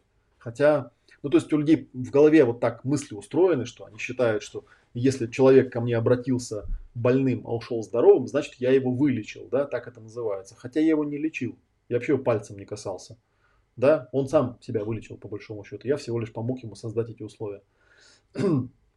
вот, и поэтому, короче говоря, вот говоря вот об этой табличке, да, которая у нас сейчас там на заставке стоит, я просто могу констатировать тот факт, что все эти э, 48, по-моему, да, ошибок, которые на них описаны, ну, они у меня, кстати, я могу ссылочку вам дать, где у меня выложены эти два плакатика, но вы их можете, еще раз скажу, скачать. Погуглите, скачать. На сайте образ. Вот здесь внизу, видите, глаз такой нарисован. Могу покрупнее сделать, чтобы... Так, сейчас. Вот, здесь, я думаю, хорошо видно. Вот этот а, адрес, где эти плакаты можно скачать. Да, ну и тут еще вот написано, да, распечатайте плакат и повесьте на стену. Вот, но, как я уже сказал, да, для меня прикол заключается в том, что, как мне кажется, да, вникать в такие детали, ну, это полезно знать, эти, эти ошибки, да, но они все по итогу сводятся к тому, что если вы какое-то явление не можете а, вот проследить всю цепочку абстрагирования от непосредственного наблюдения того, что есть, до результата, да, какого-то, да, изменения, ну, или там до суждения, правильно сказать, да, от вот, а, как там у Коржибского в схеме было, да, то есть там явление вверху, да, и суждение, да, то есть это вот обычно суждение какое-то. Если всю цепочку не можете проследить, а где-то находите дырку или одну из этих ошибок, то и все. Собственно, все эти логические ошибки, логические оплошности, да, сводятся к тому, что это нарушение а, вот этой цепочки абстрагирования. Если вы хорошо уловите этот месседж, который есть у Коржибского, то, в принципе, вам такие схемки особо не нужны будут. Вот, хотя, еще раз повторюсь, да, знать их полезно, полезно взять, да и припечатать, сказать, что это у тебя там провокационный вопрос был, например. Потому что у нас очень много людей, которые пытаются заниматься манипуляциями, да, пытаются вам заморочить голову, да, и пытаются вас убедить, что самая правильная карта это та, которая у них, и что они все делают правильно, вы все делаете неправильно, при этом они в этой практике убеждения пользуются манипуляциями, по большому счету. Вот такие дела.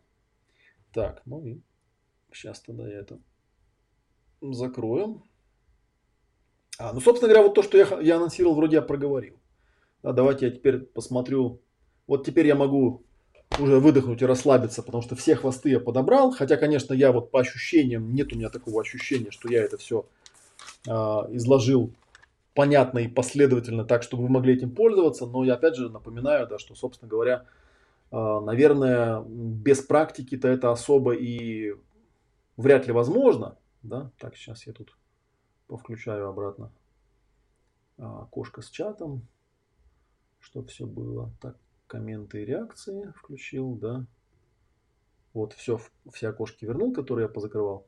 Вот, я просто еще раз напомню, что, э, конечно, это требует достаточно, для того, чтобы научиться все это практиковать, да, требуется, конечно, достаточно хорошее основательное такое обучение.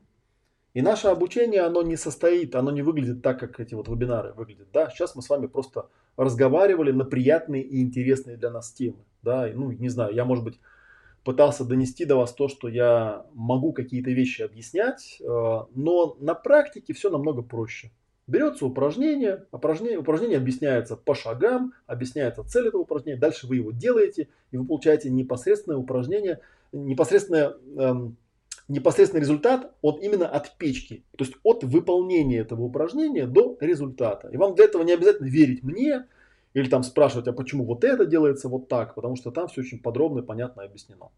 Вот, и, собственно говоря, вот мы с э, января, с 22 января, мы начнем разворачивать всю эту огромную картину, да, которая у нас там вмещается. Что у нас там написано, во сколько она вебинаров? У нас 4 а, модуля по 6 вебинаров, 20, 28 вебинаров, да, ну-ка, сейчас я тут, где-то у нас тоже было, я администратор прям специально даже картинку нарисовал по этому поводу. Да. О, да, теория у нас 24 вебин, 28 вебинаров, да, и практика у нас, да, 180 часов. А еще есть так называемая интернатура, это вот для тех людей, которые идут на продвинутую систему, там еще дополнительно будет 14 вебинаров, да, и еще 4 двухдневных практикум, еще 80 часов. Вот и того получается там, в принципе, вот на старшем пакете получается более 300 часов, да. Одной только практики получается 260. Вот мы еще в прошлом сезоне, когда запускали, мы там по часовку считали у альтернативных школ э, и поняли, что у нас, наверное, пожалуй, самая такая наполненная программа. Это большой проект, да, он э, люди, люди, которые приходят примерно 50 на 50, а, кто-то идет потом дальше в профессиональную практику, или, возможно, уже практикует, да, просто хочет проапгрейдить свою практику. А, вот, а кто-то просто для себя, потому что ясная практика жизни, как я вам уже говорил, да, вы же понимаете, да, что я, почему я ее придумал, для, кого я придумал? Я ее придумал, конечно, для себя.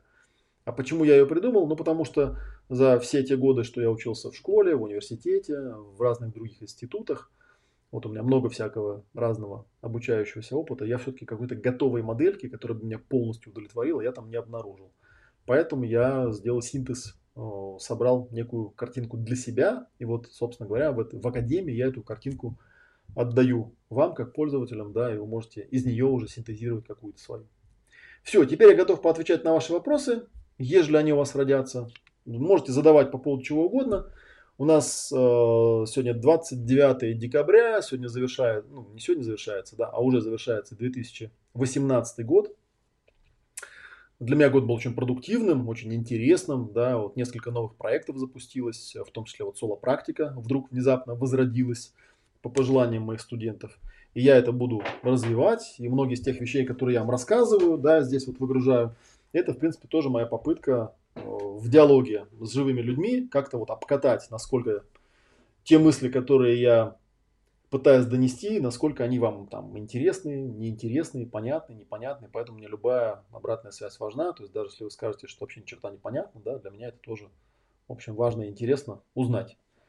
Желательно, правда, чтобы вы написали, что конкретно непонятно, хоть я и понимаю, да, трудности этой задачи. Вот. Так что, так, я тогда листаю вопросы, да, вот как, так, давайте я вот эти вот ссылочки уберу, они уже не нужны. Пока. Буду выводить на экран, как обычно, вопросы и на них отвечать. Вот, а вы э, подумайте, о чем бы вы хотели спросить из всего того, что мы за вот этот последний такой период обсуждали. Я как бы забегая вперед скажу, что у нас э, со 2 января по 8 у нас э, соло-практика, и я пока не знаю по планам, как это у нас там будет плавно на вечер, но, возможно, мы оттуда как-нибудь будем тоже устраивать какие-нибудь прямые трансляции. Они, скорее всего, будут вечерние. У нас там с 7 до 8 ужин, да, может быть, после ужина будем в какие-то дни, если будет настроение, желание и что-нибудь там такое придет очередное, да, из вселенной, может быть, я буду делать какие-нибудь прямые трансляции, что-нибудь там интересное рассказывать. Э, может быть, это будет в режиме вот общения. В прошлый раз я когда приехал на соло-практику, там вечером уже э, были люди, мы с ними так на кухне сели, поставили телефончик на штативе, да, и так довольно здорово побеседовали на какие-то темы, которые были актуальны. Потому что, конечно, с живой аудиторией всегда интереснее получается. Это сейчас я тут э, в черную точку тут что-то рассказываю, да, а с живыми людьми совсем другое дело. Так, ну поехали. По вопросам теперь. Так, тут привет, привет, поздравляют с Новым годом. Так, здравствуйте, непривычно видеть вас в очках. Ну, это у меня компьютерные очки. Я просто глаза подустали и я их тут немножечко лечу. А, так, Тимоти Лири писал о контурах и эволюции, Уилсон его ученик. Совершенно верно, да. Я сказал, что Тим, это, в принципе, а, как это часто бывает, а, если вы возьмете оригиналы о том, как об этом писал Тимоти Лири, то, ну, мне кажется, в изложении Уилсона это более как-то так, знаете, развернуто, как-то, да, понятно. Тимоти Лири, он был первооткрыватель, и его заслуги несомненны абсолютно в этой области. Да, вот, но все-таки у Уилсона это описано понятнее. Да? Так что если вы вот возьметесь читать какие-то книжки, я вам рекомендую, ну я уже упоминал, да, психологию эволюции и квантовую психологию, там про эти контура. По-моему, вот то, что я вам зачитывал, это было из книги «Квантовая психология», а может быть, психология эволюции. Там, и там, и там, и там это все довольно подробно обсуждается. Там даже на самом деле, если вот обладать, ну, книги, они уже не новые, конечно, да, они уже какое-то время назад вышли, Другое дело, что их там научный истеблишмент, конечно, никак не признал, хотя все их с удовольствием читают и, э, я думаю, даже в каком-то смысле что-то понимают. Ну, может быть, вы будете тем человеком, который все это воедино свяжет. Так, это оральный контур выживания виноват в том, что в депрессии люди жрут как не в себя. Ну, здесь никто ни в чем не виноват. Знаете, вот когда в проработке мы прорабатываем какую-то тему, мы всегда говорим, что первое, от чего нужно избавиться, это от чувства вины. Вот, кстати говоря, чем э, удивляет меня, э, удивляют меня формулировки Андрея Курпатова, к примеру, да, что у него там все в кучу. То он говорит, что мы мозг, но это в прошлый раз уже говорил, да, то он говорит, что мы там управляемся мозгом, то мы не мозг там и так далее. А, оральный контур выживания это просто программная оболочка да, и с ее точки зрения все, что она делает, это выживательно. И да, проблема у нас в том, что, помните, я говорил, да, что с точки зрения психосоматики основная проблема-то какая? Что ситуации, которые у нас возникают, они человеческие и соответствуют человеческой реальности, человеческой вселенной. А тело на них реагирует по-животному. И, например, когда человек испытывает там острую нехватку чего-то, да, ему там не хватает, то биологическая система это считывает как нехватку, ну чего вот, что нужно для выживания? Питание, естественно. Да? И человек начинает лопать как не в себя, потому что у него есть психологическая проблема нехватки чего-то. Ну и он ее компенсирует тем, что там накапливает запас. Или, например, живет человек там в состоянии покинутости. У меня есть, кстати, видео про лишний вес на канале, тоже можете его найти там в разделе про психосоматику как раз. И вот, где там 6 базовых конфликтов рассказываются. Да? То есть это, по сути, получается 6 базовых конфликтов, которые у человека есть. Например, конфликт покинутости – Человека все покинули, оставили, остался он один, ему не на кого опереться. Биологическая система этот конфликт считывает, и она, она мыслит чисто на животном уровне, да, что ну раз меня все кинули, оставили одного, значит надо накопить побольше жира, побольше запасов, шкуру потолще сделать, защититься от этого страшного мира, где я могу там с голоду пропасть и замерзнуть. И жир он всем этим, то есть он четко выполняет биологическую программу. Он согревает, он питает, он там защищает, он является запасом, там, да, ну и так далее, так далее. И в этом плане, как вот э, говорит один из моих учителей Жильбер Рено, э, у нас тело, не, или может быть это он кого-то цитировал, я сейчас уже не помню, да, что у нас тело не такое, которое нам нравится, а такое, какое нам нужно с точки зрения биологической системы, с точки зрения биологии. Вот, поэтому нужно с лямбдой разбираться, что там за вашу проблему она решает, и в принципе эту проблему убирать, да, а не мучить тело там диетами, да, или еще какими-то такими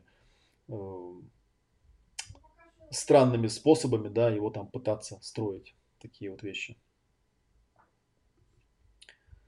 Фантастическая теория основывается на том, что жизненный цикл вида, известного как Homo sapiens, состоит из восьми фаз. История будущего Лири. Ну да, мы это уже проговорили. А, дайте ссылку на видео с извлечением вашей первой жены, пожалуйста. Ну, зайдите, сейчас я скажу вам, куда, куда нужно смотреть. Заходите на мой канал, да. Вот. Я сейчас вам покажу на экране. Вот я зашел. А, листаете, листаете, листаете, листаете, листаете, листаете. Вот есть ясное здоровье, психосоматика, исцеление воспоминаниям, германская новая медицина. Видите, да, здесь есть плейлист «Школа психосоматики 2.0». Это видео, которое мы вот с ребятами э, снимали для, ну, собственно говоря, как, наверное, рекламные ролики. И тут есть вот куча видео, вот одно из них это туберкулез четвертой стадии истории из жизни. Ну, тут есть как бы само большое видео, он там час почти длится, а есть отдельная такая нарезочка по отдельным темам. Вот это видео открываете и смотрите. Ну, заодно вот. Я так понимаю, что люди, которые приходят, э, они ведь на самом деле, э, как вам сказать-то, они далеки от темы психосоматики. Вот она им непонятна. И, в общем, поэтому я особо-то их не осуждаю в том плане, почему они так странно относятся к этому, да, почему они там пишут про меня всякие гадости. Ну, пишут и пишут. Как бы дело хозяйское, как говорится, да. То есть я никоим образом не, не думаю, что они там, они свои какие-то проблемы решают. Я, правда, конечно, немножечко не понимаю предназначения подобных комментариев, да, ну, откомментировал ты, вот, написал мне, что я шарлатан, ну и дальше ты что? Как, как я всегда говорил, да, то есть, когда такие конфликты возникают, все время хочется спросить человека, что ты хочешь, чтобы произошло? Ну, как бы, как будто бы от того, что ты этот комментарий напишешь, вот этот мой опыт, я это видел собственными глазами, меня это поразило, да, потому что, конечно, на тот момент я, ну, довольно молод был на тот момент, мне было лет, э, сейчас скажу, это был, наверное, 90, 25 лет мне было, да. Я вот ни в медицине, ни в чем-то другом не волок. То есть мне очень смешно читать, когда там пишут, о, да он в медицине не разбирается. А я что говорил, что я разбираюсь? так что заходите, посмотрите, пожалуйста. Вот, вот в том плей- плейлисте. Так. Оперируя вашим термином головастик, можете разъяснить, пожалуйста, почему их не любят в коллективе? Откуда я знаю? У коллектива спросите, почему их не любят. Я думаю, я думаю, что не любят не головастиков, я думаю, что не любят просто тех людей, которые считают, что они правы, потому что они очень умные, да, и у них там их карта, там, они ее начинают как-то навязывать. То есть вместо того, чтобы на основании этой карты, знаете, есть такая поговорка, да, вот чтобы было понятно. И, ну, она такая американизированная, но в принципе в ней довольно большое есть рациональное зерно. Звучит она так, если ты такой умный, где тогда твои деньги?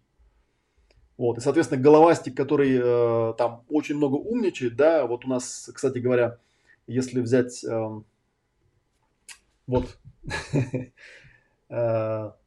эмоциональный коврик, да, а сейчас я знаете, что вспомнил, да, у меня есть даже такая схемка, сейчас вам другой коврик покажу. Потому что мы тоже делали стенды под это дело. Сейчас так, эмоциональный коврик, по-моему, не должна быть картинка, да, в маленьком размере. Я вам сейчас ее покажу, и вам немножко станет понятнее, что я имею в виду.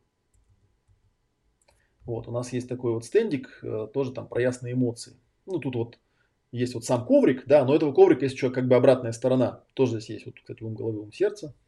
Вот, есть вот обратная сторона, вот такой вот кусок коврика, который показывает в том числе так называемую психозащиту.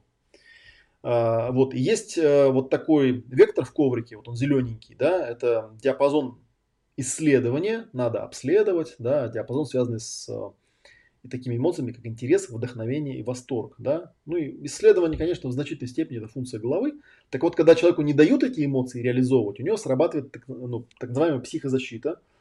она называется рационализация. Рационализация это вот как раз такая чисто в таком научном стиле э, у как вот у ученых бывает такая, знаете, вот типа все объяснить. Вот он садится, да, у него опыта ноль, да, привязки к реальным каким-то наблюдениям ноль, он просто начинает вот умничать, что называется. Вот он и умничает, и умничает, и умничает. И вот хочется да, его остановить и спросить, если ты такой умный, где твои результаты по жизни? То есть давай как бы покажи нам эти результаты, и все, и все вопросы будут сняты. Вот головастиков, я думаю, за это не любят. Потому что они, ну, от того, что они там грузят всех своей там какой-то каким-то видением мира там, да, или тем, как оно там все устроено, да, оно, в общем, это раздражает, а не то, что они там головастики. Там мне все равно, будет ты трижды головастик. Хотя, дело такое. Я думаю, что есть достаточно много людей, которых я, например, раздражаю. Ну, просто потому, что я вот сейчас умничаю тут в интернете, да, и меня там какой-то там, не знаю, около ста человек сейчас смотрят. Ну, это же отвратительно, да? То есть сидит, умничает, сам гадина и шарлатан, да, ничего в жизни в этой там не достиг. Ну, с точки зрения каких-то там людей. Потому что, знаете, там достиг, не достиг тоже понятие относительное. Что значит достиг, не достиг? Смотря чем мерить. Вот, с моей точки зрения достиг, а с их точки зрения не достиг. Ну и вот они там умничают. Точнее, я там умничаю, да, их это раздражает. Опять же, да. Почему их раздражает? Ну, я могу предположить, если вот с позитивной точки зрения подходить, потому что, видимо, вот тот объем информации, который они видят в каких-то моих видео или еще где-то, недостаточен для того, чтобы увидеть путь из точки А в точку Б. То есть люди, которые пишут мне раздраженные комментарии под видео о туберкулезе, их раздражает-то по сути что? Их раздражает то, что они из этого видео не могут все-таки получить ответ на вопрос, а как все-таки выздороветь? Вот. И они реагируют так, как будто бы там в заголовке было написано не э, поразительный случай из моего прошлого, да, а как будто там было написано, как вылечить туберкулез. Да, там же этого не написано. Хотя они реагируют так. Они думают, что, ну, если... Мне, кстати, там один человек такое доказывал. Говорит, вот вы же там шарлатан и жулик, как бы, да, вы все это рассказываете для самопиара, самопродвижения. Я говорю, где самопиар, самопродвижение? Что-то не понял. Там, ну, понятно, что это пиар в каком-то смысле, да? Я просто рассказываю случаи своего прошлого. Все. Ну, ну вы же это рассказываете с какой-то целью. Я говорю, я это рассказываю с совершенно определенной целью. Я рассказываю о том, как я к этой теме пришел. Он, да нет, мы же все понимаем.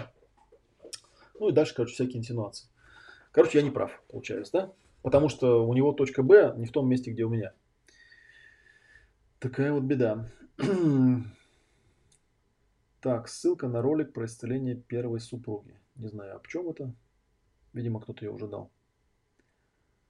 Так, погуглила логические ошибки картинки выпадают сразу. Да, то есть если вам нужен этот плакатик и вы хотите разобраться, гуглите, да, они находятся. Это не мой материал, честно признаю, так что не проблема. Так, сколько стоит обучение? Обучение где? В академии? Ну, я же вам показывал страничку. Давайте еще раз покажу. Заходите на страничку, вот на эту. Вот на эту вот. Да? И там вся-вся-вся информация написана. Не буду я даже ее показывать, как бы, да. Хотя могу и показать. Вот у нас там 4 пакета есть, да, потоки обучения. Там все написано. Да, вот могу сейчас ссылочку убрать, это я по ней вот и зашел, собственно говоря, да. Вы прям там видите циферки. Вот они до Нового года еще вполне актуальны. Вот если вы про это спрашивали, да? Так, Диана Зернова пишет, уже записался, иду на Академию, жду с интересом. Ну, я постараюсь вас не разочаровать. Постараюсь. Ну, для меня Академия это всегда вызов, конечно, потому что, опять же, я скажу, да, что я даже в начале, когда... Понятно, что публика собирается разная, да, кто-то приходит уже с достаточно большим опытом работы, там, да, одна крайность, уже практикующие специалисты, которые, может быть, там, ну, какой-то стержень не могут сформулировать для себя и хотят как-то там какую-то опору, какую-то базу. И у меня есть э, мои ученики, которые работают в больницах психиатрами, хотя на самом деле они занимаются процессингом, ну, просто они говорят, то есть у них там э, вывеска другая, и которые мне давали обратную связь, они говорили, ты знаешь, вот до того, как мы у тебя обучились, мы там пытались что-то там делать, как-то вот психотерапию какую-то проводить, в клинике, но у нас очень мало что склеивалось, а сейчас прямо вот поперло, да, ну и, соответственно, профессиональная база, она тоже дает им какую-то подпитку, да, и какие техники даю я, что называется. Вот, а бывают люди, которые пришли для себя, просто чтобы, ну, составить какую-то более-менее внятную, дефрагментированную картину мира о том, ну, я же не зря это называю ясная практика жизни, да, о том, как устроена жизнь. я стараюсь материал давать так, как, ну, как бы на для людей, которые просто зашли с улицы. Я вот перед э, студентами первого типа, я всегда оправдываюсь так. говорю, представьте себе, что рано или поздно вам все равно придется объяснять, чем вы занимаетесь человеку с улицы. И поэтому, ну вот я сейчас попробую вам объяснить так, как я бы объяснял человеку с улицы. Да? Если для вас эта информация, ну как бы избыточна или слишком примитивна, то вы не огорчайтесь, я гарантирую вам, что рано или поздно она вам пригодится. Ну и плюс там, конечно, своя тусовка, свои чаты, то есть там очень большая движуха идет все это время. Мы там очень-очень много чего успеваем перекопать. Все-таки, да, январь, февраль, март, апрель, май это довольно длительный срок. Даже если в онлайне только участвовать, все равно очень большая такая движуха получается. Так, Олег, процессинг игр вы применяете в соло-практике или там другое? Процессинг игр по сути, по, э, как сказать, процессинг, он ведь э, сейчас как бы сформулировать там правильно, да? Процессинг это ведь общий такой термин, который просто определяет некий особый стиль ведения того, что, ну, в принципе, я вот устно могу сказать, да, хотя в рекламе где-нибудь мне бы запретили это сделать, да, наверное, да. В принципе, процессинг это просто другое название для психотерапии. Это наш способ делать психотерапию. И поэтому, когда мне говорят, там, применяете вы процессинг игр в соло-практике или там другое, нет, в соло-практике вообще нет ничего похожего на то, что есть у Усачева, если вы имеете в виду. То есть, если бы моя соло-практика была бы просто, э, не знаю, отображением книг Усачева, я вам еще раз скажу, мне Усачев не близок, вот, я считаю, что в его, кни... в его книгах жутко замороченное изложение материала, не приспособленное для обучения людей, не приспособленное особенно даже для процессинга. Потому что Андрей в основном писал его для себя. И, насколько я знаю, когда он был жив, он-то, собственно, этим материалом особо и не, ну, не торговал и не распространял. Это вот потом, когда он уже ушел из жизни, да, там появились люди вдруг внезапно, там жена его, которая, насколько помню, при жизни там не очень-то вообще одобряла, интересовалась, чем он занимается, вдруг внезапно объявила себя наследницей, стала эту книгу как-то распространять, появились какие-то люди, которые там, в общем, это дело как-то продвигают и так далее. Мне это не близко. Там много букв, много замороченных объяснений, очень много таких эм, эм, ну, как бы неких шаблонов работы, которые мне кажутся очень избыточными. И поэтому я их... Э, где-то я помню, что такое проговаривал, там брал у него с книг. Она может быть как чтение, довольно интересно. Я ее, конечно, прочитал книжку от начала до конца. Но нет, в соло-практике этого нет. Так, что почитать или послушать перед началом курса Академии? Базовый курс весь прослушал. Да, особо ничего. Я всегда говорю, что любой мой курс можно изучать безо всякой предварительной подготовки. Академия это, в принципе, вполне себе такой уровень, который, на который можно приходить. Вот. А там что почитать? Ну, я там по ходу академии, по ходу вебинаров я частенько рассказываю, показываю, да, что-то. Ну, что вас зацепит, то и читайте. А, как правильно задавать вопросы? Есть на Аяке? Ну, непонятно тебе? Задавай. А в смысле, как можно их правильно задавать? Описываешь ситуацию, прям 5, 5 точек баланса там. Услышал ты что-то для себя непонятное. Первое, стоп. Что ты услышал, где и какими словами. Там, да. Второе, осознал себя, да, почувствовал свои там чувства, почувствовал свои потребности и спрашиваешь. А вот тут-то, тут-то, тут-то, да, это вообще о чем? Ну и все, доносишь, что тебе непонятно. На самом деле как раз очень важно, чтобы, я уже говорил-то, да, что, знаете, пока ты не занимаешься преподаванием, пока ты сидишь там сам с собой в голове моделируешь какие-то вещи, тебе вообще все кажется очень понятно, вообще все очень классно. Вот я вот думаю, интересно, если бы, ну раз уж мы там упомянули Андрея э, Усачева, если бы Андрей Усачев бы вебинары какие-нибудь начал бы вести, вот насколько было бы понятно то, что он рассказывает. То есть книжки он писал явно для себя. Вот, хотя там говорят, есть какие-то у него ученики, которые поняли, что он писал, и даже там это пытаются применять. Ну, такое дело.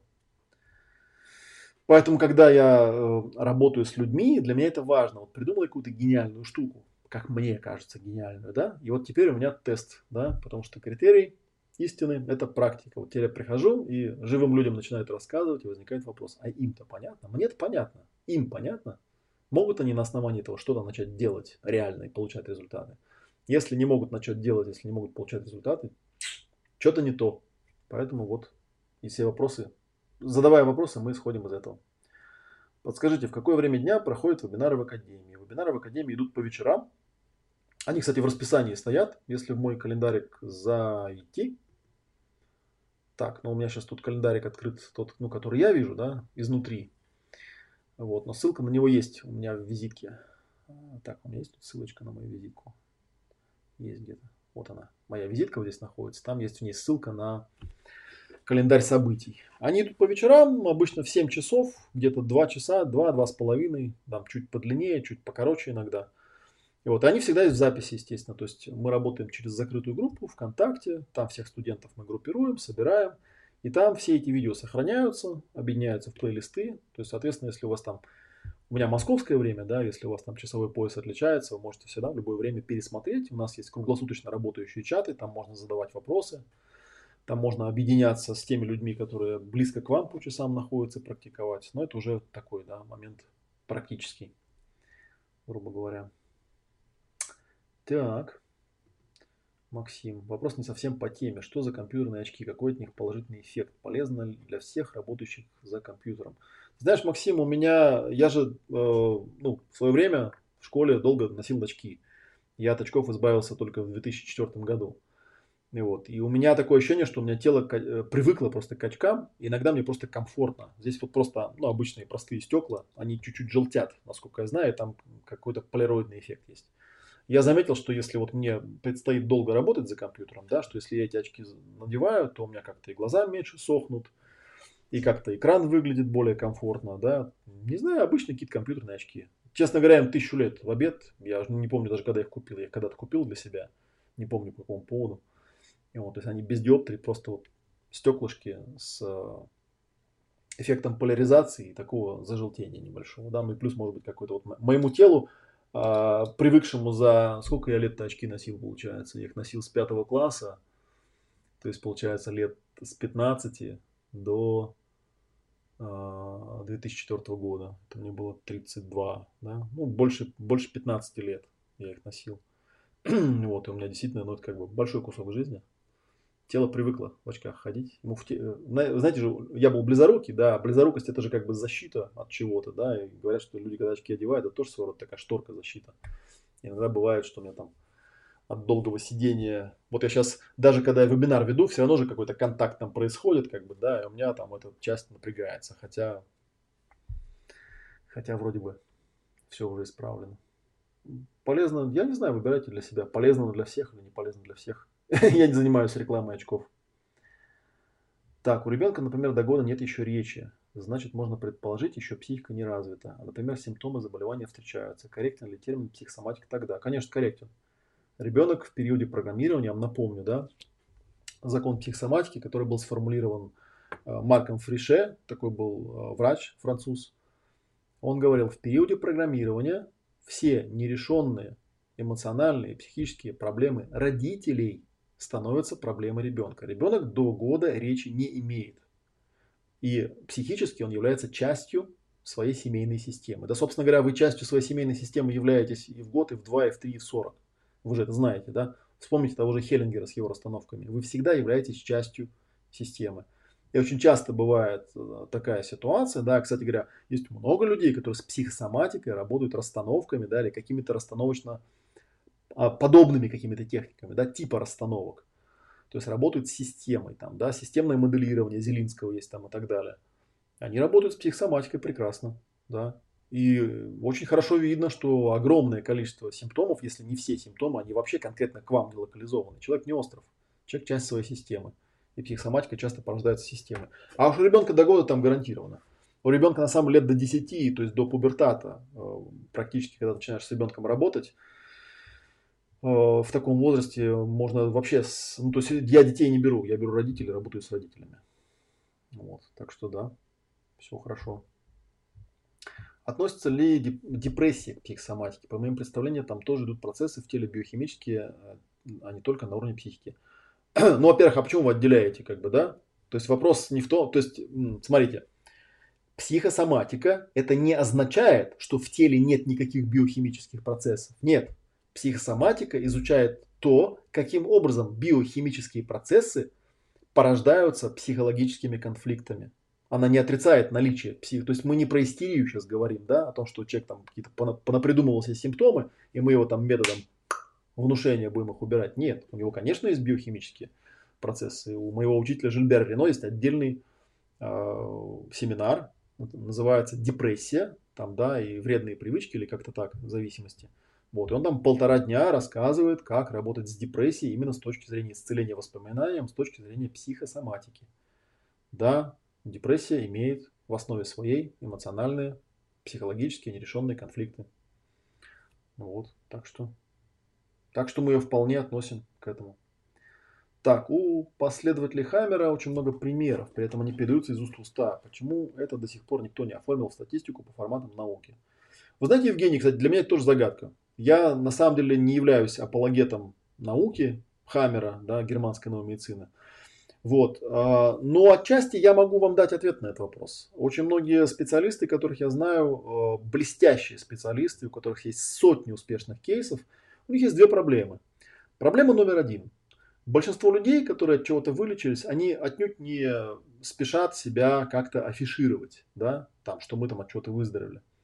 Это первое, да. Факт номер два. Большинство таких людей работают вне истеблишмента, вне официальной системы, поэтому даже если бы они собрали такие доказательства, а у Хаммера, например, такие доказательства были, эти доказательства по причинам, в которые сейчас не стоит углубляться, потому что они больше юридического характера, скорее всего, научным сообществом были бы не приняты, а возможно даже и уничтожены. Вот. И третья проблема, которая наиболее, наверное, показательное заключается в том, что каждый кейс уникален. Человек это не физико-химический объект, который можно вот так взять легко задокументировать. Всякие разные темы бывают, и, э, к сожалению, вот эта простая такая изящная схема, которую рисует Хаммер, его последователи, она на практике работает далеко не так понятно и изящно. И в большинстве случаев у нас а, нет возможности совершить так называемый чистый эксперимент. В большинстве случаев мы работаем с людьми, которые параллельно проходят э, лечение в больнице. И поэтому часто бывает такое, что ты с человеком, ну там человек на химии сидел, вот, химия ему не помогала, он пришел к тебе за помощью, вы с ним там поработали 2, 3, 4 сеанса, да, и вдруг химия сработала, и человек выздоровел. И, конечно, врачи говорят, ура, химия сработала. Вот, и как в этом случае говорит мой учитель, как бы, да, ну, в принципе, конечно, обидно, досадно, но нам-то главное не теорию доказать, правда ведь, да? Нам главное, чтобы человек выздоровел. Поэтому, понимаете, в большинстве случаев, кстати говоря, вот если брать конкретно онкологию, там проблема именно в этом. Я не имею права, понимаете, у меня нет медицинской лицензии, я не имею права давать медицинские советы и тем более говорить человеку, как ему лечиться и как ему не лечиться. Он сам выбирает. Мы не вмешиваемся в медицинское лечение, мы не даем медицинских консультаций. Вот. И это сейчас не дисклеймер, там, да, отказ от ответственности, это по факту. Мы работаем с эмоциональными причинами заболеваний, как правило, параллельно или вместе с врачами. Поэтому чистого эксперимента не, не пройдет. Да? То есть в большинстве случаев скажут, ну что, мы лечили человека, мы его вылечили, все. Вот видите, операцию сделали, он выздоровел. Все. Как вы докажете, что это эффект был от вашей работы? Олег, а когда планируется следующий поток? Я ждал этого вопроса. Никогда. Если вы видите, что у нас будет Академия в 2019 году, считайте, что это последний поток, который вообще когда-либо будет. Потому что, знаете, человек предполагает, а Бог располагает. Вот, на самом деле нет гарантии, что и этот-то поток пройдет. Я обычно людям говорю всегда, слушайте, вы мне дайте этот поток. Вы, у меня еще этот поток не начался, а вы меня спрашиваете, когда будет следующий. Да дайте мне его провести. Может быть, я его проведу и разочаруюсь в этом всем, брошу нафиг и закрою эту академию. Откуда вы знаете? Я сам не знаю этого, да? Поэтому этот вопрос, он ни о чем, когда будет следующий поток. Когда будет следующий поток, он будет анонсирован. Кто его знает, что случится со мною и со всеми остальными, да? Я вот в этом, в этом плане у меня вообще никаких иллюзий нету, абсолютно. Следующий поток Академии начинается 22 января 2019 года. Вот дальше этого планов пока никаких нет. Как грамотно объяснить человеку с улицы разницу между аудитором и психологом? С какого перепугу я буду объяснять человеку с улицы разницу между каким-то непонятным сектантским термином и психологом? Я не аудитор, я не саентолог, и я не этот термин ни аудитор, ни аудитинг не употребляю. И тем более никакому прохожему с улицы это объяснять не собираюсь. С какого перепуга-то вдруг? Я, конечно, понимаю, что для людей, которые ко мне случайно зашли или увидели что-то в Фейсбуке там про саентологов, у них сразу так категория падает, что ну тут все понятно, да, аудитор. Где у меня написано, что я аудиторов обучаю? Что за бред? Так, можете как человеку с улицы объяснить отличие процессинга от других методов психотерапии? Я вам уже сказал, процессинг это мой авторский бренд просто, да, это одна из разновидностей психотерапии. А, описывать отличия, пойти, психотерапия это слишком, это а, вот как раз вопрос был перед этим, да, чем объяснить э, разницу между аудитором и психологом? Да ничем. Аудитор это тот же самый психолог, который использует какой-то конкретный метод. Да? Слово психолог, например, вообще ничего не обозначает. Да? Психолог это просто человек, который использует какую-то из сотен известных психологических теорий для того, чтобы помогать другим людям. То же самое здесь. Процессинг это одна из разновидностей психотерапии, это мой там, бренд, да, моя область, которую я понимаю, которая состоит из совершенно конкретных методов, которые я применяю. Вот, собственно, в этом состоит разница. Да? Это вот как, ну я не знаю, там спросить, а в чем, чем отличается там машина Volvo от машины Mercedes? Ну, так в целом особо ничем. Четыре колеса, мотор, знаете, там капот. Вот, а дальше уже детали там, да. Что там из чего сделано. У них так сделано, у нас там как-то по-другому. Не более того. Поэтому я, собственно говоря, общий ответ очень простой. Да, можете считать, что э, это некий способ помочь человеку достичь желаемого состояния, избавиться от нежелаемых состояний. Самая общая формулировка. Да? А как конкретно этот способ работает, ну, он работает как-то. Для того, чтобы понять, как он работает, нужно прийти его изучить просто, да. И вот, и когда вы будете его изучать, вы увидите, что очень много вещей, да, они, как вот я недавно тут вот был на семинаре по тонатотерапии, когда обратно с семинара шел, размышлял на такую интересную тему.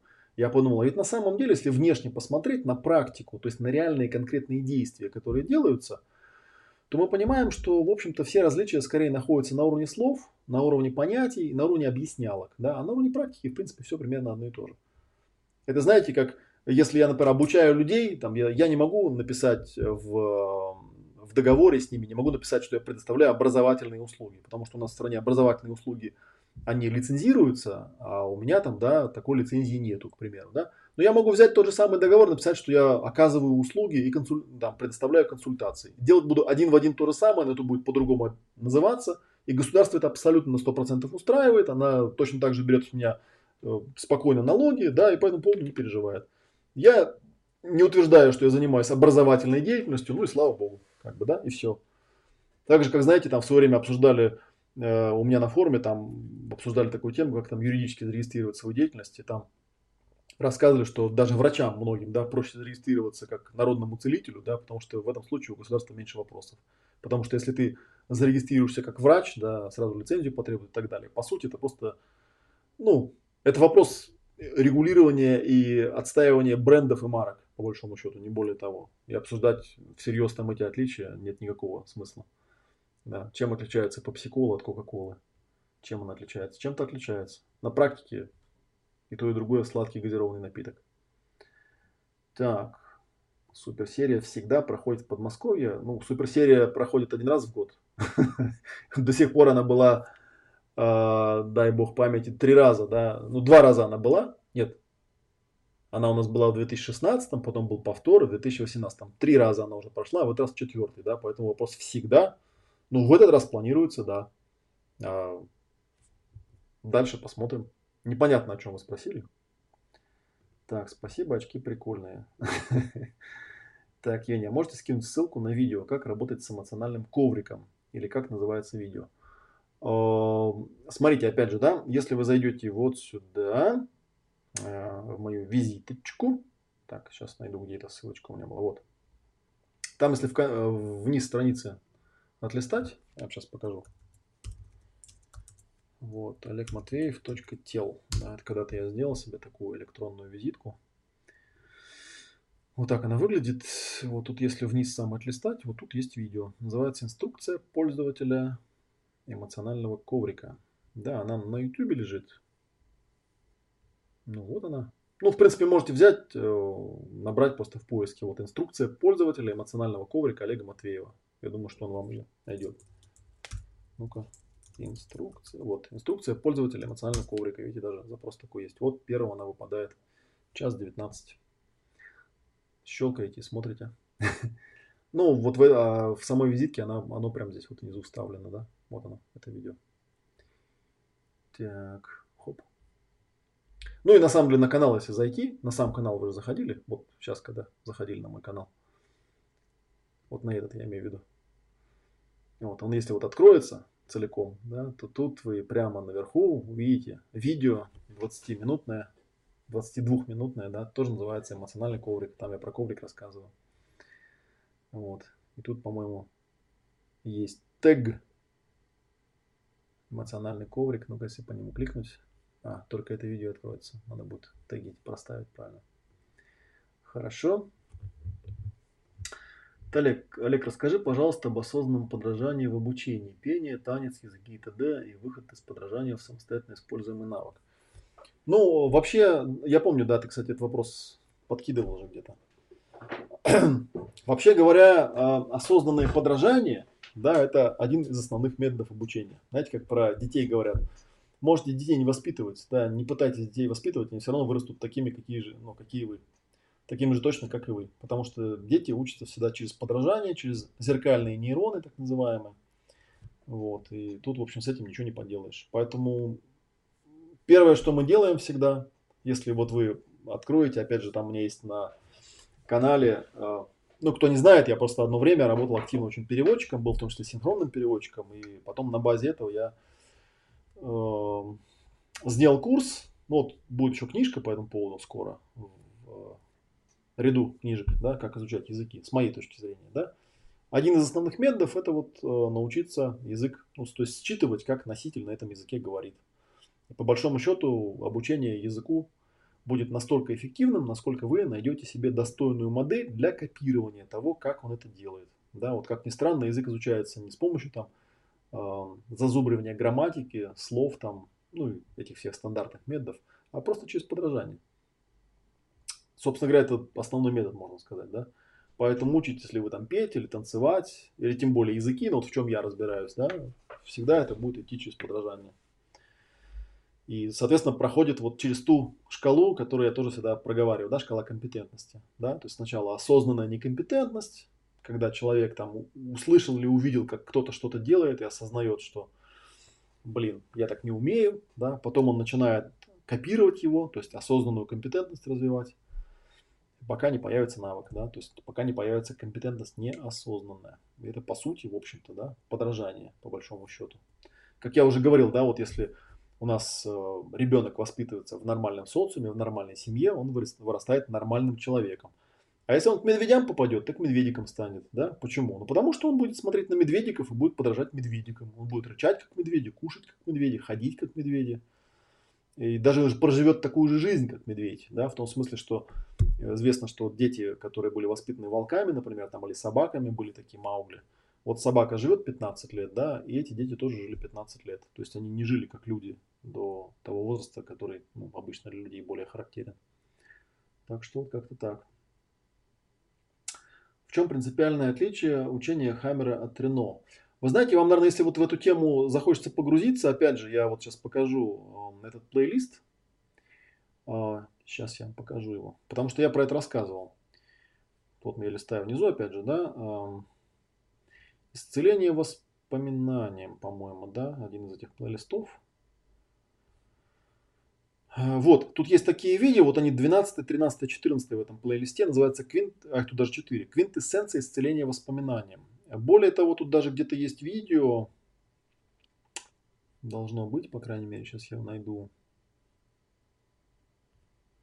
Сейчас я его найду, найду. Так, ну-ка. Здесь может быть. Логика тотальной биологии исцеления. Где-то у меня прям... А вот, есть, э, вот называется «Суть и сравнение германской новой медицины и исцеления воспоминанием». Полуторачасовое видео, где я очень подробно рассказываю, чем они отличаются. Это довольно древнее видео.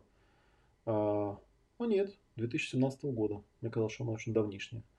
Вот, где я рассказываю, показываю. Ну, по сути, исцеление воспоминанием это как бы на базе германской новой медицины э, развивал. То есть у Хаммера был такой ученик Клод Саба, который создал тотальную биологию, так называемую, биодекодирование, прикладная ее часть. И Саба он преподавал в Канаде, во Франции, во франкоязычных э, сообществах, у него были ученики. И вот Жильбер Рено был одним из первых, кто э, это дело... Находится это видео, что вам вот там видно, да, находится видео в плейлисте, которое называется «Ясное здоровье. Открытые видео». И оно здесь под номером 11 идет, вот оно. И вот, и Рено стал, -то первый, стал первым человеком, который это стал преподавать на английском языке. Там чуть позже появились еще там Кристиан Флэш и еще несколько человек, которые это преподают.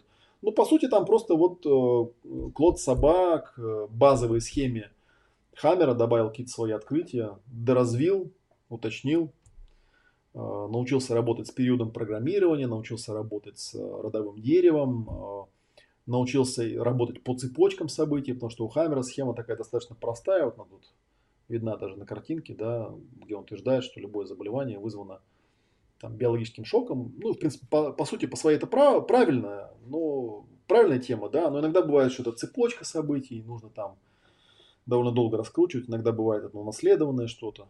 То есть у исцеления воспоминаниям есть свои там особенности, свои дополнения. То есть я бы не сказал, что там есть какое-то принципиальное отличие. Я бы сказал, что э, исцеление воспоминанием это такая расширенная, э, углубленная, дополненная версия германской новой медицины. Так, образ чей сайта для чего? Не знаю, чей-то. Я на самом деле просто э, зацепил эту тему, э, хотел вот рассказать про логические ошибки.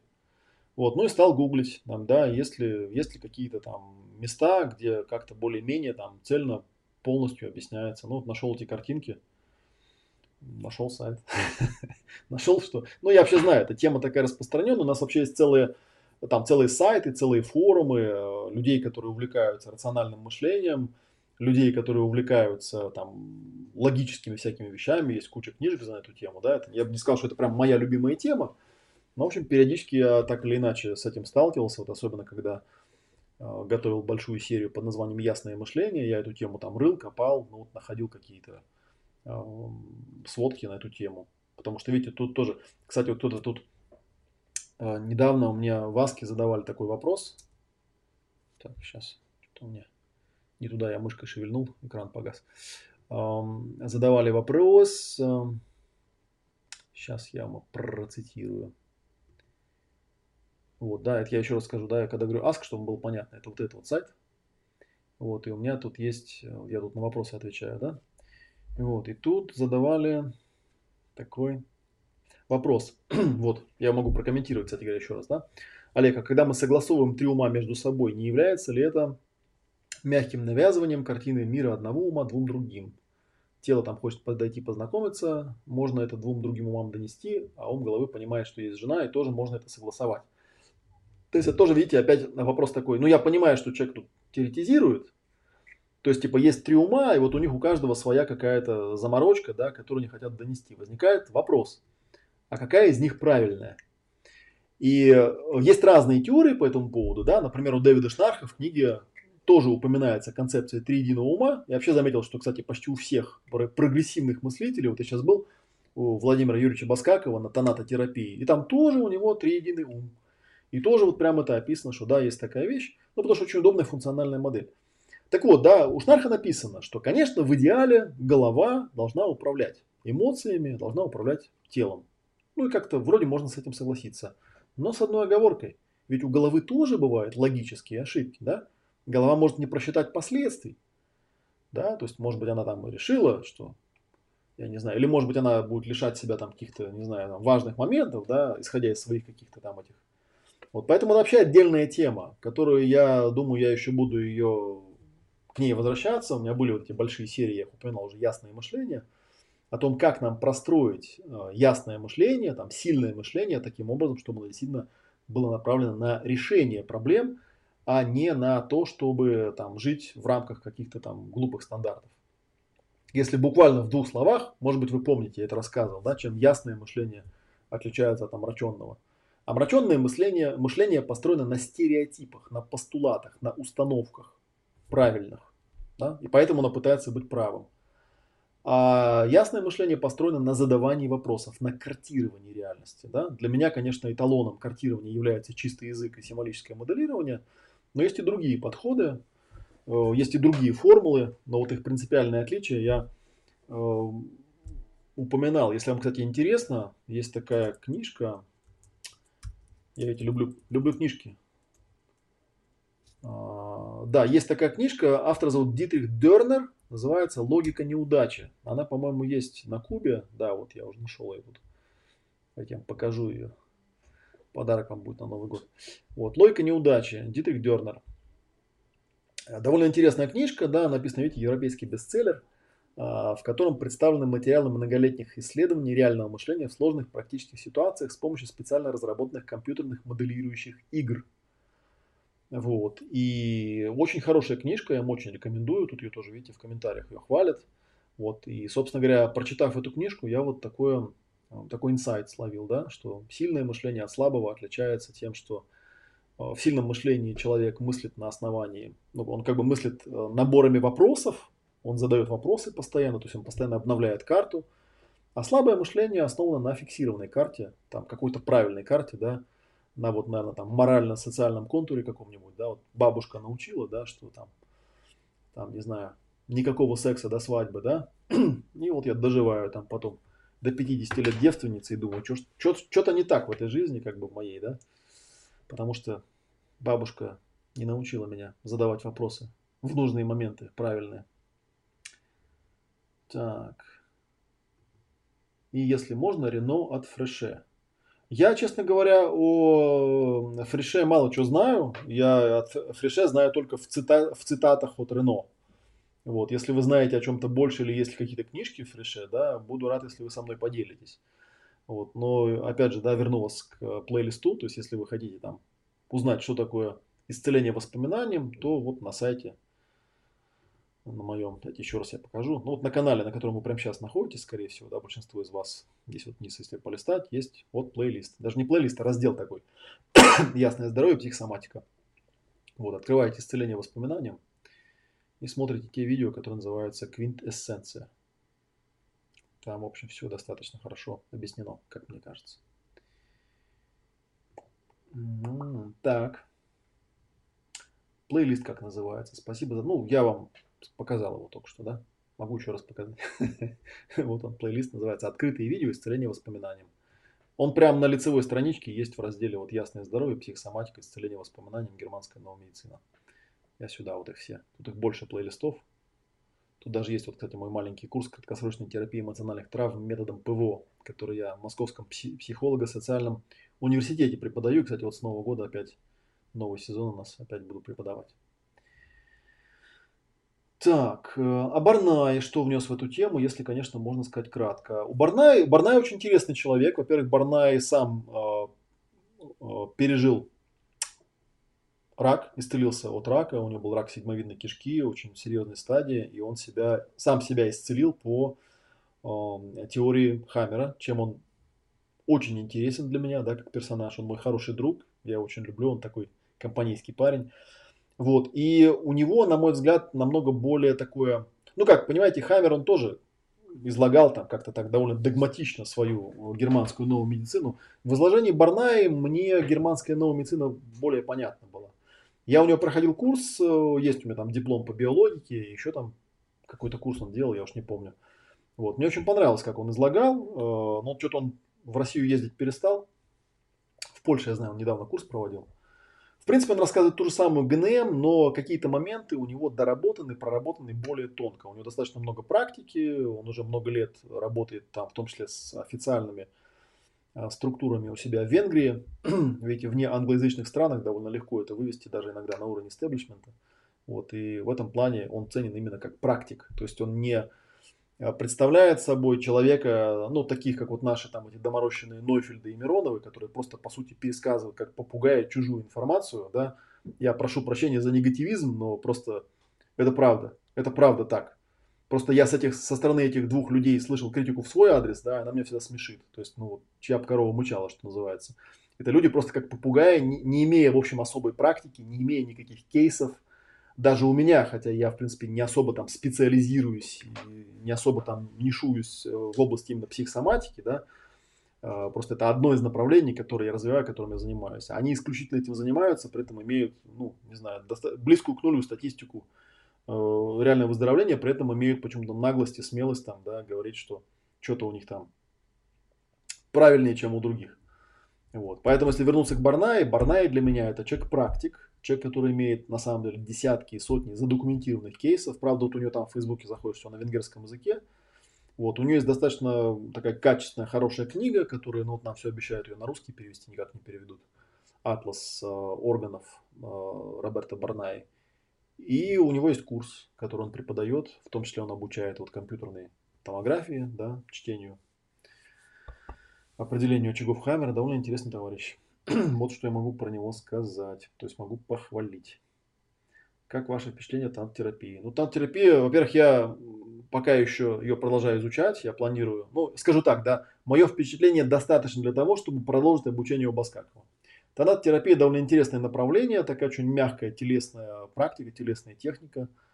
Э, я такие вещи в последнее время очень люблю, последние годы, да, я всячески стараюсь их интегрировать э, в то, что я делаю. Ну и вот то, что я на этом семинаре трехдневном получил, я обязательно факультативные занятия вот в январе на соло-практике УНУ покажу людям, что такое тоната терапия, чем она интересна. Впечатление очень позитивное. А, человек сам, а, Владимир Юрьевич, очень эрудированный, очень много практики у него. Опять же, да, он не, не рассказывает сказки там, да, а он реально практикует, он ведет эти семинары, у него очень много проектов, связанных с тонатотерапией, в том числе такого общественного, с общественной значимостью. Я думаю, что это очень интересная вещь. Ну, и как дополнение, ну, в том числе с психосоматикой тоже это работает. То есть это пересекается с темой психосоматики, поэтому тоже мне отчасти интересно. Так, а как понять, какому из трех умов отдавать предпочтение, когда ума бывает самообман, и они не всегда сразу очевидны? Ну, это, собственно говоря, я на этот вопрос уже почти ответил. Да? Никак не понять. Не надо отдавать никаких предпочтений, нужно их синхронизировать. Это вопрос практики. Вот как раз тот товарищ, который меня там спрашивал по поводу там этих умов, да, а, по-моему, там раньше был какой-то вопрос у меня на эту тему. Э, а может и не было, да, я просто сейчас посмотрел. А, наша техника называется синхронизация трех умов. Мы решение, согласно пяти точкам баланса, выносим не потому, что мы предпочтение какому-то из умов а, отдаем. Да? Я иногда, знаете, у меня есть такая метафора забавная. Говорю, вот есть такой термин, который часто в психологии используют. Внутренний ребенок. Да, то есть это некая там внутренняя наша часть психики, да, которая имеет какие-то а, детские потребности, да, например, да, потому что у нас там в каком-то возрасте что-то там было не закрыто, и нужно как-то с этим внутренним ребенком работать, договариваться и так далее. я людям говорю, а представьте себе, что у вас три внутренних ребенка. Есть вот самый маленький простой, да, лямбда, да, это такой годовалый ребенок. Есть чуть постарше, да, такой ребеночек лет пяти, такой, да, эмоциональненький, с эмоциональными потребностями. Вот, и есть совсем такой старшенький, да, уже такой, может быть, лет 12-13, да, такой умненький. И вот вам нужно принять такое решение, чтобы, ну, это ваши дети, вы не можете принять такое решение, чтобы одному из них было хорошо, а остальным было плохо. Вам нужно принять такое решение, чтобы было хорошо всем трем. Эта задача, конечно, нетривиальная. И вот, и в процессе Кажется, может быть, проговаривать что-то очень легко и просто, да, но именно поэтому, опять же, да, если вернуться к академии, вот я вам сейчас покажу, пролистаю, вот у нас там по модулям, смотрите, у нас вот эти вот самые пять точек баланса, где согласование умов идет, да, это первый модуль. И кажется, ну что там, господи, взял там пять точек баланса, да и согласовал, да. И да, в каком-то смысле это и есть базовая техника, но потом у нас идет следующая вещь, да, потом мы должны поставить в контекст всей нашей жизни, да, научиться тому, чтобы эти умы там работали согласованно ради чего-то. Потом есть модуль про глубокий процессинг подсознательных травм э, блоков расстройств. То есть у этих детей бывают травмы, их надо проработать иногда, прежде чем получится по-настоящему их согласовать. У нас есть модуль метафорическое моделирование состояний, как раз вот про чистый язык, где мы еще более глубоко заходим да, в работу с сознанием, подсознанием, работая с э, метафорическими ландшафтами там, и так далее. Да, и потом все это еще выстраиваем таким образом. То есть это не такая тривиальная задача, но база, базис всегда один и тот же. Мы эти умы согласовываем, а не пытаемся какому-то одному из них отдавать предпочтение. Так, ну я вот думаю, что на сегодня уже достаточно, да, потому что, опять же, на третий час пошли. Я обычно стараюсь вебинары ограничивать двумя часами, поэтому я еще раз на всякий случай э, напомню, да, что у нас, э, если вы какие-то вопросы там хотели задать, не успели задать, вы всегда можете зайти на мой сайт, да, вот здесь live убрать, или я вам сейчас даже могу показать, да, если вы зайдете на мой канал, так, как тут на него попасть правильно, да, ну, собственно говоря, вот он находится по этому адресу, который внизу, только live надо убрать, да, потому что по ссылке live вы попадаете в последнюю, э, в трансляцию, да. Вот, и тут есть э, плейлист, называется «Завершенные прямые трансляции». Да? Там это видео сейчас появится под тем названием, под которым оно транслировалось, очевидно. Вот, и если вы какой-то вопрос хотите задать э, или опоздали задать там, и так далее, вы можете всегда написать в виде комментария под этим видео. Вот. А если вы не хотите там логиниться или вам страшно этот вопрос задавать, да, всегда можете зайти вот сюда, в Ask, и задать вопрос там анонимно. Вот, чем он и хорош, да. Там, правда, вот недавно кто-то мне писал, что очень сильно повеселился, кто-то наоборот сетует, говорит, я там очень грубый, ругаюсь на всех.